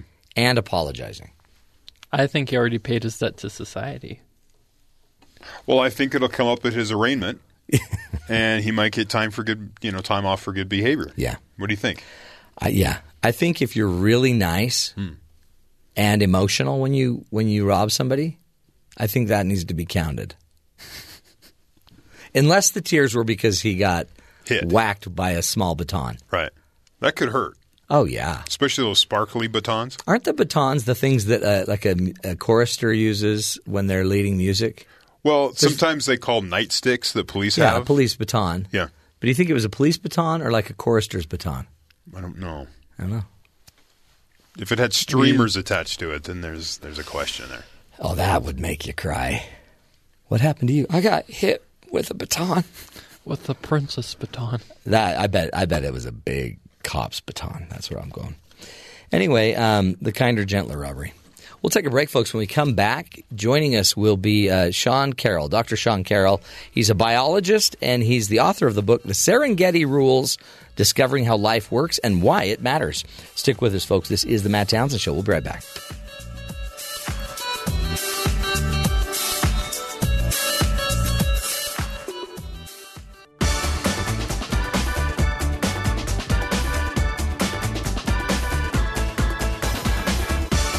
Welcome back, friends, to the Matt Townsend Show. Have you ever wondered how there seem to be just the right amount of fish in the sea or just the right number of cells in our bodies? Has it ever crossed your mind how miraculous it all is?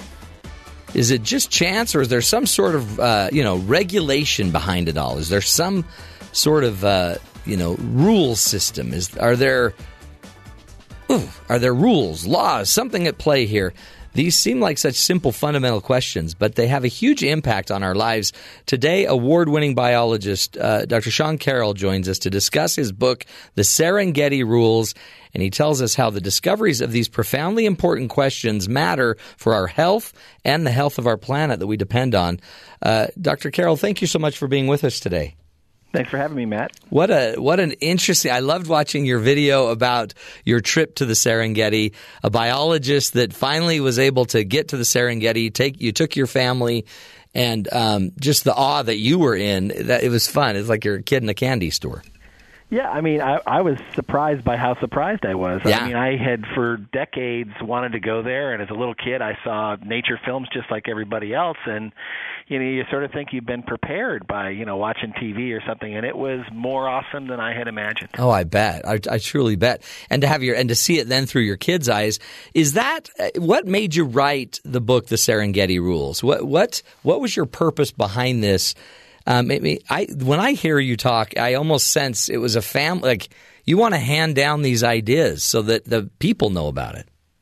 Well, yeah. I, well, let me. I'll be really honest with you. I, there, I was a professional biologist. Now, my biology has mostly been indoors. Yeah. I've studied life at the more invisible level of genes and cells and how bodies are made.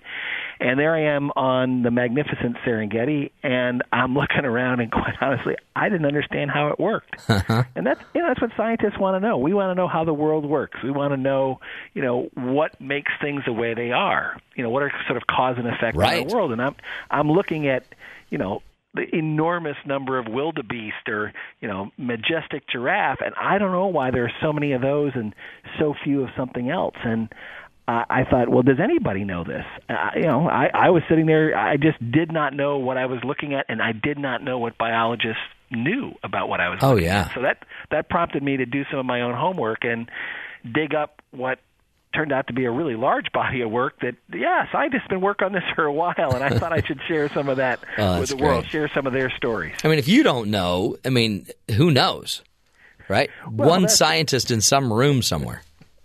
Yeah, I mean, I think that it's it's very hard to spread discoveries across the world, and that communicating what scientists have discovered and what it means is a you know is a really big and important job. It's what, something that I try to contribute to, and here was a case where I thought it was some a great stories were gift wrap because you know these are really the storybook animals of our childhood. You know, uh, zebras and giraffes and lions and all Right. that sort of stuff. So what a great place to understand how nature works in general, and that's one of the main themes of the book is that this every kind of major rule about how ecosystems work, how habitats work, is on display in the Serengeti.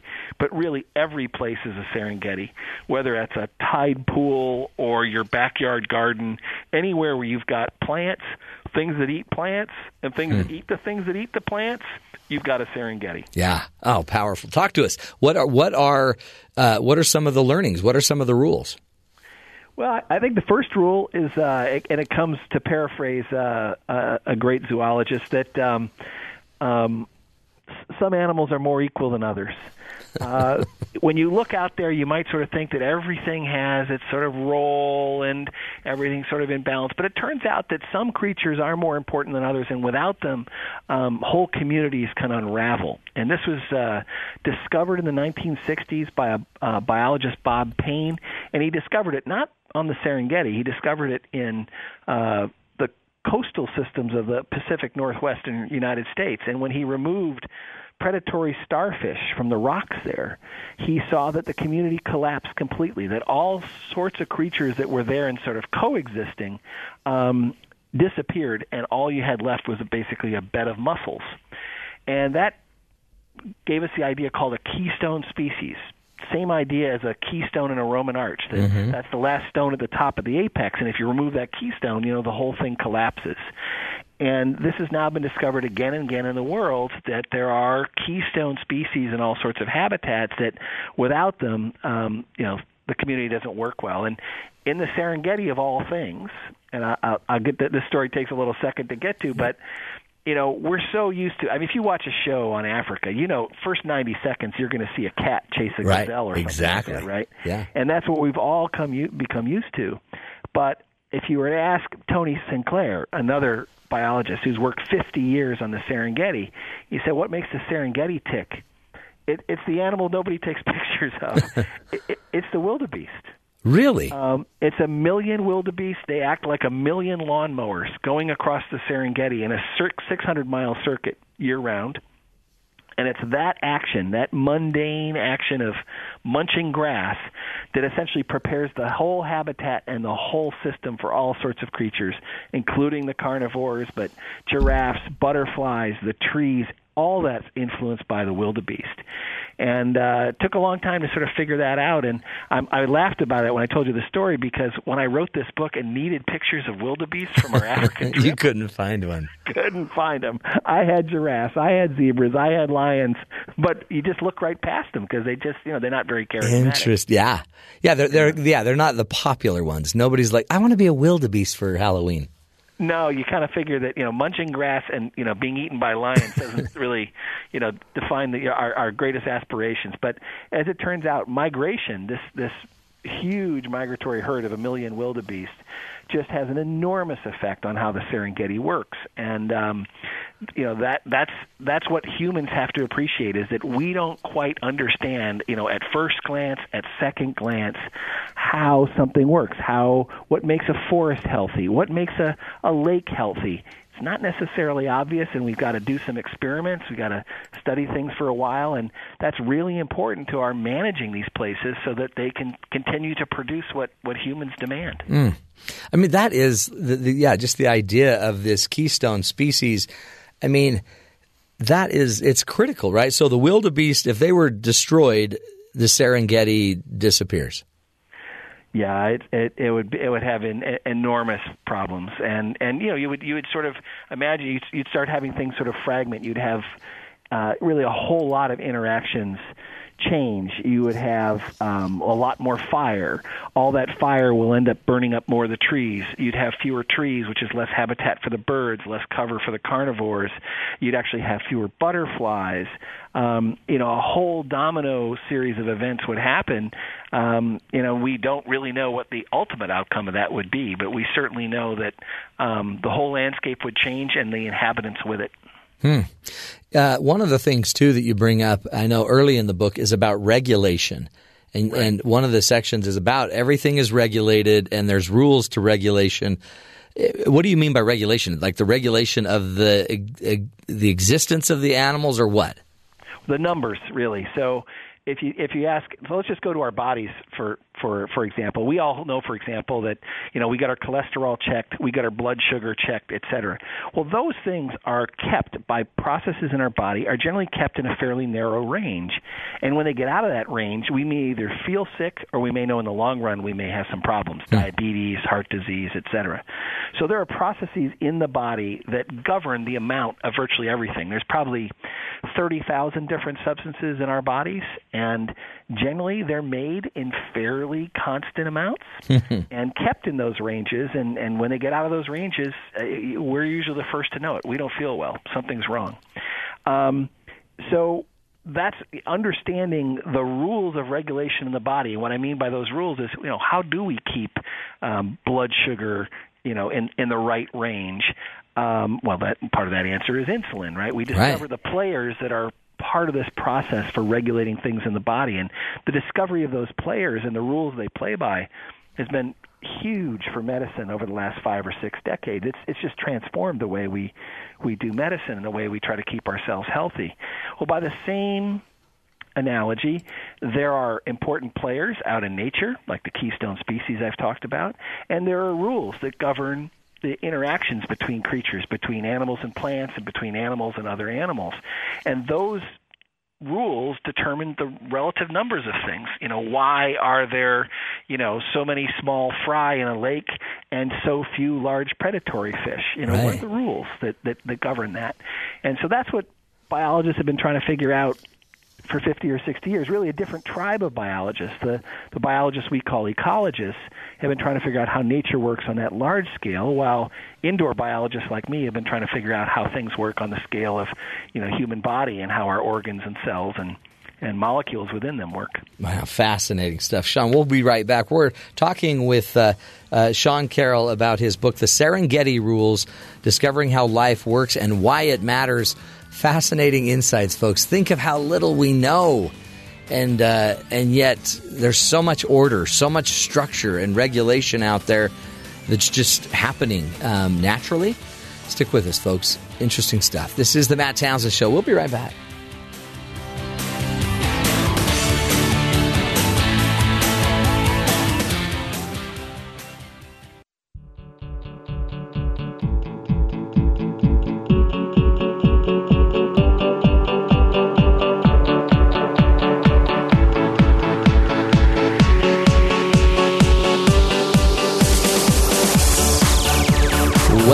Friends, to the Matt Townsend Show. On the phone with us is Sean B. Carroll. He is a uh, he's an incredible um, biologist, researcher, and award-winning scientist, writer, educator, and executive producer. And he's talking to us about his book, uh, "The Serengeti Rules: Discovering How Life Works and Why It Matters." Sean, thank you so much for being with us. Thanks, Matt. This, um, to me, this has to be like sometimes as you're doing your research, your mind had to have been blown by just certain things you were learning. What were some What were some concepts that when you heard them you couldn't believe it? Yeah, I, I think. Um, well, this book is really the stories of the people who made these discoveries, and Yeah. it's always fun to sort of walk in their footsteps, and because they generally had those same eureka moments themselves. I, I can sort of both identify as a scientist, but also that's as a storyteller. That's what I'm really trying to relate to a, a reader or a listener is that you know people go out in the world and they try to figure out you know how does this work, what's going on, and I think one of the stories I like best comes from biologist Jim Estes, who was up on the Aleutian Islands. Um, the, he'd gotten a government job up there because they were going to, I guess they're going to carve out some harbors by detonating some atomic bombs underwater. Oh, great. This is the, this is the 60s Yeah, the good old days. The good old days. And he was up there because he was going to monitor some of the wildlife populations, uh, including the otters. Well, long story short, he um, came to try to understand the role of the otters in the ecosystem. You might think, you know, we see otters and you know they're playful and Cute. it's fun how they yeah they're cute. They eat the animals, you know, uh, pounding things on their chests and Yeah. all that kind of stuff. Well, as it turns out, there are places in the Aleutian Islands with and without otters. And uh, Jim is a diver, and when Jim went underwater and compared these two places, it, they were like two different worlds. He, he said that the, the the greatest instant of learning in his life was when he put his head underwater in a uh, on an island that ha- off an island that had no otters because what had happened there it was completely carpeted with sea urchins Hmm. and there was no seaweed no kelp forest none of the you know the big stands of kelp that Yeah. swim in and all that sort of stuff and what happens is and this is because of the fur trade from almost a century earlier, at the turn of the of the 19th century into the 20th, otters had almost been eliminated all along the Pacific Rim, from Japan all the way to Southern California. There were really probably uh, 100,000 animals had been had been decimated to about a thousand, and that meant they were absent from most places. And then they started with after protection early in the 20th century, they started rebounding, but the rebound was patchy. So on some islands they had big, you know, several thousand otters in a population, other islands none and a huge difference there. And what happens was that the otters, as predators, carnivores, and they st- spend all their time at sea, so they eat a tremendous amount of food. Yeah. And they control the urchin populations. And if they're not there, the urchins essentially denude um, all of the plant material growing uh, on the coast. Oh wow! So And so they're really- they're yeah they're like the they're they're the janitor service of they're the cleanup pickup crew of the urchin world. That's that's right. They are control. They're regulating Mhm. the amount, the number of sea urchins, which in turn regulates the amount of plant growth, which in turn creates a habitat for all sorts of things, the fish, etc. The fish that, for example, eagles and other water Right. birds feed on, um, habitat for other kind of shellfish and things like that. So it's these cascading effects that whether or not you have otters determines through a whole set of cascades, just like a domino effect, whether or not all sorts of creatures could live there or not, or whether you basically just have an, a carpet of sea urchins. And you can't affect the system without affect a part of the system without affecting the whole system.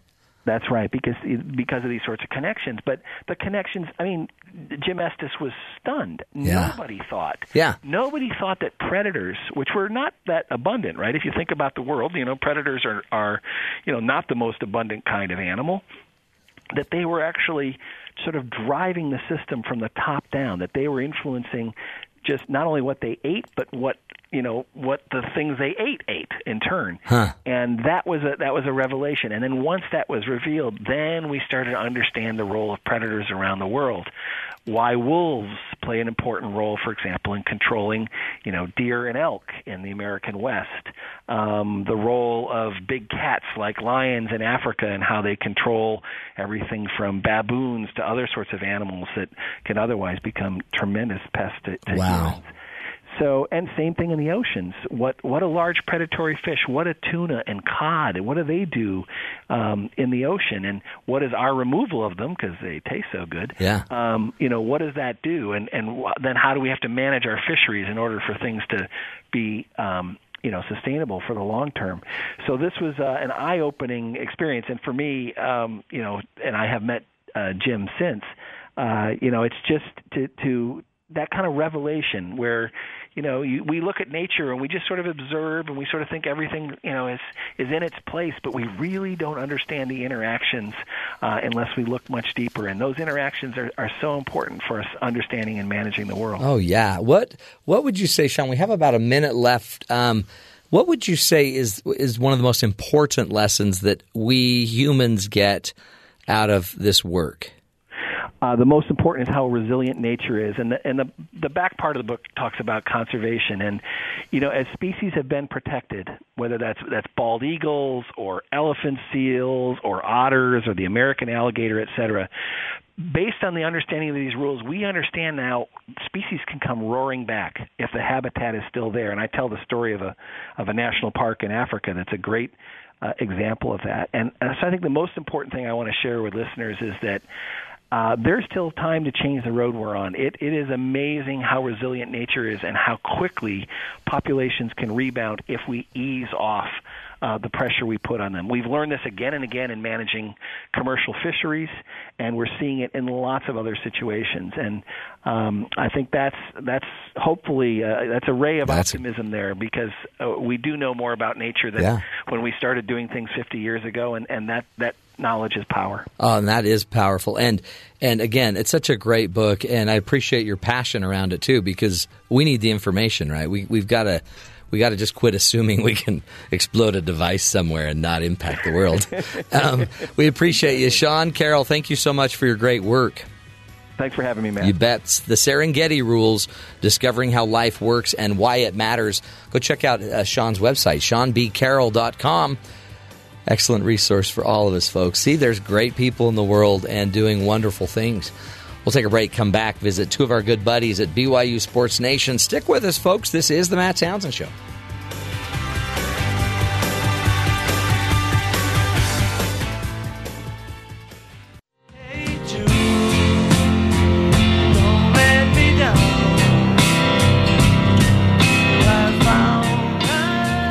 Welcome back, friends, to the Matt Townsend Show.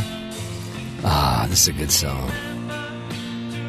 Perfect music to send it down to our good buddies at uh, BYU Sports Nation. Today it's Spencer and Brian. Hello, gentlemen.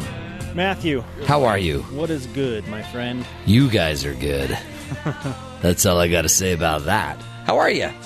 Feeling fantastic after a little Hey Jude. You guys, um, you, you you ready for the show? You got the game face on? Yep. Game face is on. Brian's No, game face black. is on. He's never heard this song before, Matt. Are you? No, no, no, no. Brian, really? Nope. You've all, never. all my new songs that I hear is from this like radio hit right here. This segment. Yeah. Oh, really? Because yeah, we bring you Whenever the. on Sports Nation. Yeah, we're spinning the latest and the greatest. Brian, have you ever heard of the Beatles? Yep. Okay. Oh, okay. I, I thought it sounded Yeah, that's it. Yeah, That's I was it. like, wait, I've heard that. It's just a little. Hey Jude. It's just a little Beatles thing. It's like my grandma used to say that. Who are these Beatles guys? Your grandma. I've never heard of them. Your grandma used to sing that to you when she'd put you to bed, wouldn't she? Oh, she never. I don't think she used to sing it. I think she just mentioned the song. really? Just mentioned it. Like I like the song. Did you guys? I wanted to. I wanted to play something for you, um, because Spencer, you speak. If I'm correct, you speak Korean. 그렇습니다. Okay, so I, I don't know what you said, but I'm pretty sure it was offensive. that's correct. I said it is that way. It is that way. Yes. Okay, so there was a story we did earlier that um, was about a firefighter in China uh, th- that had to help a guy. A guy got his head stuck in a clothes washer. Oh boy. You know, which can happen. That and over there, I think they're We've all been there. Oh yeah, uh, he got his head stuck, And so um, then you know it's embarrassing, but you got to have a. Then the fire department had a, uh, a a press conference to explain it. I'm going to just play a little bit of the the Chinese press conference, and I want you to see if the Korean, if you can hear anything in the Chinese dialect, and then I'm going to play it. Well, we're going to transcribe or. Um, we're going to actually you know, use a translator to help us. So, l- listen, listen to what the just the Chinese version of the guy's head getting stuck. 推动中美合作伙伴关系不断向前发展，美国总统奥巴马会见王岐山和戴秉国。 Okay.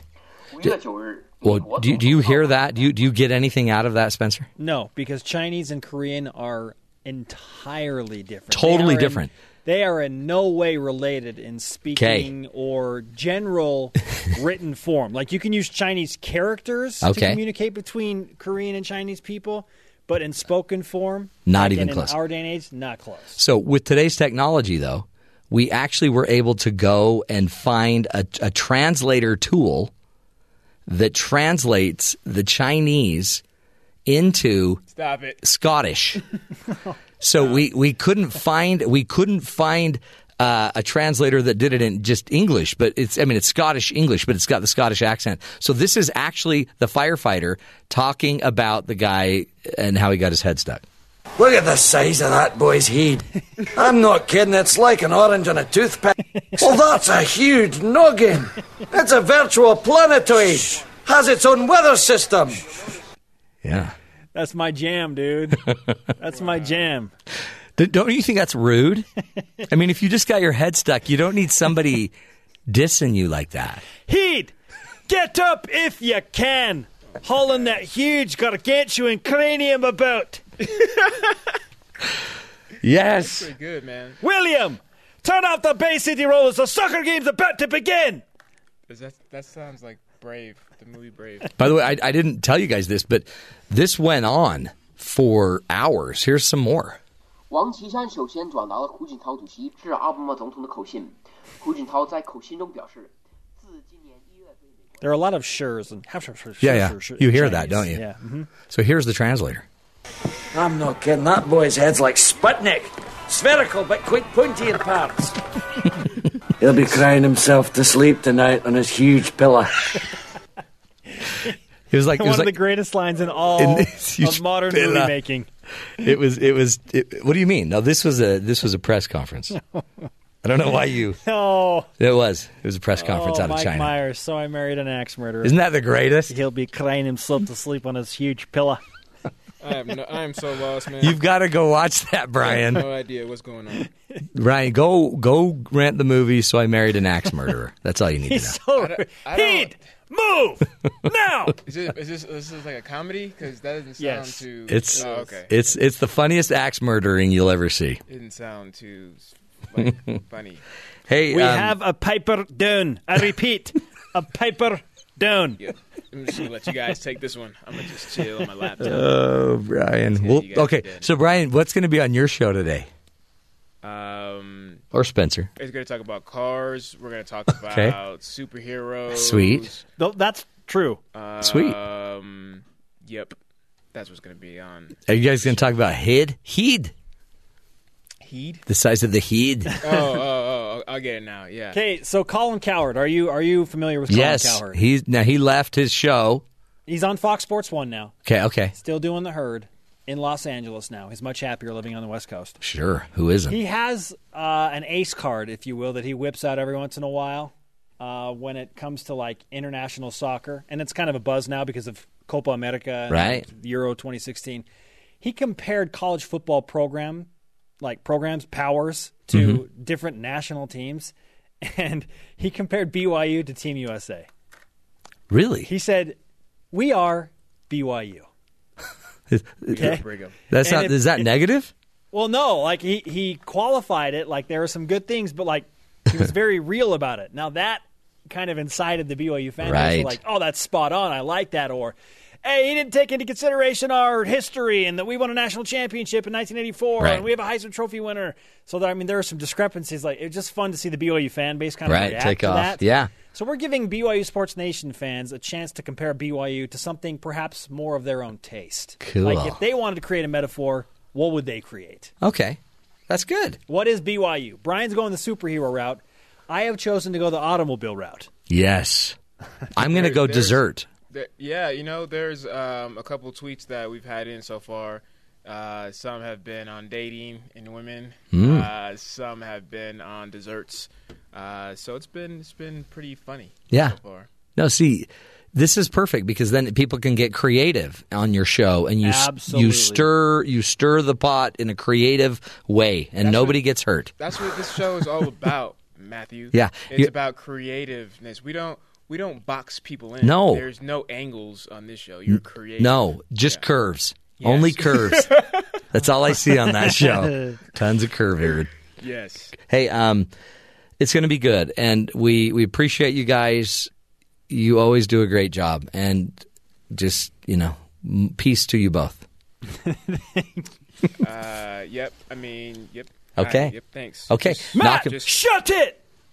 Thank you. Matt, Matt Thanks. all you got Thanks, Dad. All you got to say a, a good transition would be don't judge, just pray, and That- then you can. That's it. I was going to, but then I thought you'd go off on a prayer thing. No, no, not at all. Not Okay. at all. Not at all. That's it's kind of like saying amen. Like Yeah. that's when we know you're done. Yeah, don't judge, don't judge, just love and pray. Mm-hmm. Peace out. Bye. Bye. Bye. Have fun. Have a great show. They're five minutes away, folks. In five minutes, you'll be able to enjoy Brian Logan, Spencer Linton, and the joy that they bring. Mm. Fun stuff. Yeah, I always like it when we can, um, you know, use the the translator. We spend a lot of money. BYU Broadcasting did for this translator we've got. We now have emoji translator. We have Scottish translator. It's hard because we can't know every language in the world. We can't. It just can't happen. So uh, we, we like that. Did you hear, by the way, about this swarm of termites? This is crazyville. A National Weather Service station in New Orleans shared images of a non weather related phenomenon that showed up on radar a cloud of termites. Here's the video of the sonar, the radar system, I mean. The NWS New Orleans recorded a cloud shaped image on the weather radar that meteorologists determined was not caused by any weather patterns. You know, we're used to seeing bird flocks on the radar at sunrise and insect swarms and stuff like that. But tonight, holy cow, it was like a tornado. It was like a tornado. And uh, there's, it's a tornado, and we're watching the video, and inside the tornado, you can hear certain sounds. Yeah. There they are. It's a tornado of cows. Wow. It was a whole herd. Wow. Nothing to do with the termites. It's a it's a this you think a herd you you think a ton of termites are bad? You wait till you've got a tornado filled with cows. Okay, man, that's a lot of it's a lot of cows. I think I'd rather have the termites. The th- crazy thing about those termites are going to land somewhere, right? They got to land. They got to eat. So how about the poor home that they all land on? Hey, let's just rest here, guys. Rest here, right here on this wooden log home. Boy, poor guy. Honey, I heard something on the roof. Crazy town. Hey, as you know, we always like to wrap up the show with a good hero story. And our hero is Hong Kong native Babar. Listen to this. A story a young man has been dubbed a hero and praised widely by Hong Kongers after he saved another man's apparent suicide attempt in Yuen Long over the weekend. A witness said he heard a loud splash at around 8:30 a.m. when he was on the Hai Path in Yuen Long. At first I thought somebody was throwing rubbish into the river, but then I saw a guy floating in the water. Suddenly, out of nowhere, Chung said Babar waded into the water, picked up the Western man. The man who had jumped into the water was apparently suffering from a heart uh, from heartbreak, and told his rescuer that he was dumped by his girlfriend. Emergency services later took the Western man to the hospital for injuries to his right foot. Later, Babar told reporters in fluent Cantonese, no less, I saw that uh, nobody was saving this guy, so I helped him out. He continued, The most important thing is to cherish life. There's no point in wasting it. Despite the fact that his iPhone 4 was destroyed by water damage, the Hong Kong native said saving a life is the top priority. What happened to my things doesn't matter. However, a few hours later, a local woman who heard about the young man's heroics gifted him a brand new iPhone SE, praising his good nature. So Babar scored a phone and saved a life, folks. Isn't that really why we're here? To just learn to relate with one another, learn the lessons that come by uh, having to lose ourselves. And as we lose ourselves, we find probably the higher, the better person that's inside of each of us. That's why we bring you the show as well. We also want you to see that there is good in the world. So let's make sure we uh, we make it that way, and we can't do it without you. We'll be back again tomorrow with more ideas, more tools to help you uh, to become the best person you can be. Until tomorrow, look after each other, you know, lift each other, and uh, make it a great one. We'll be back tomorrow. Take care.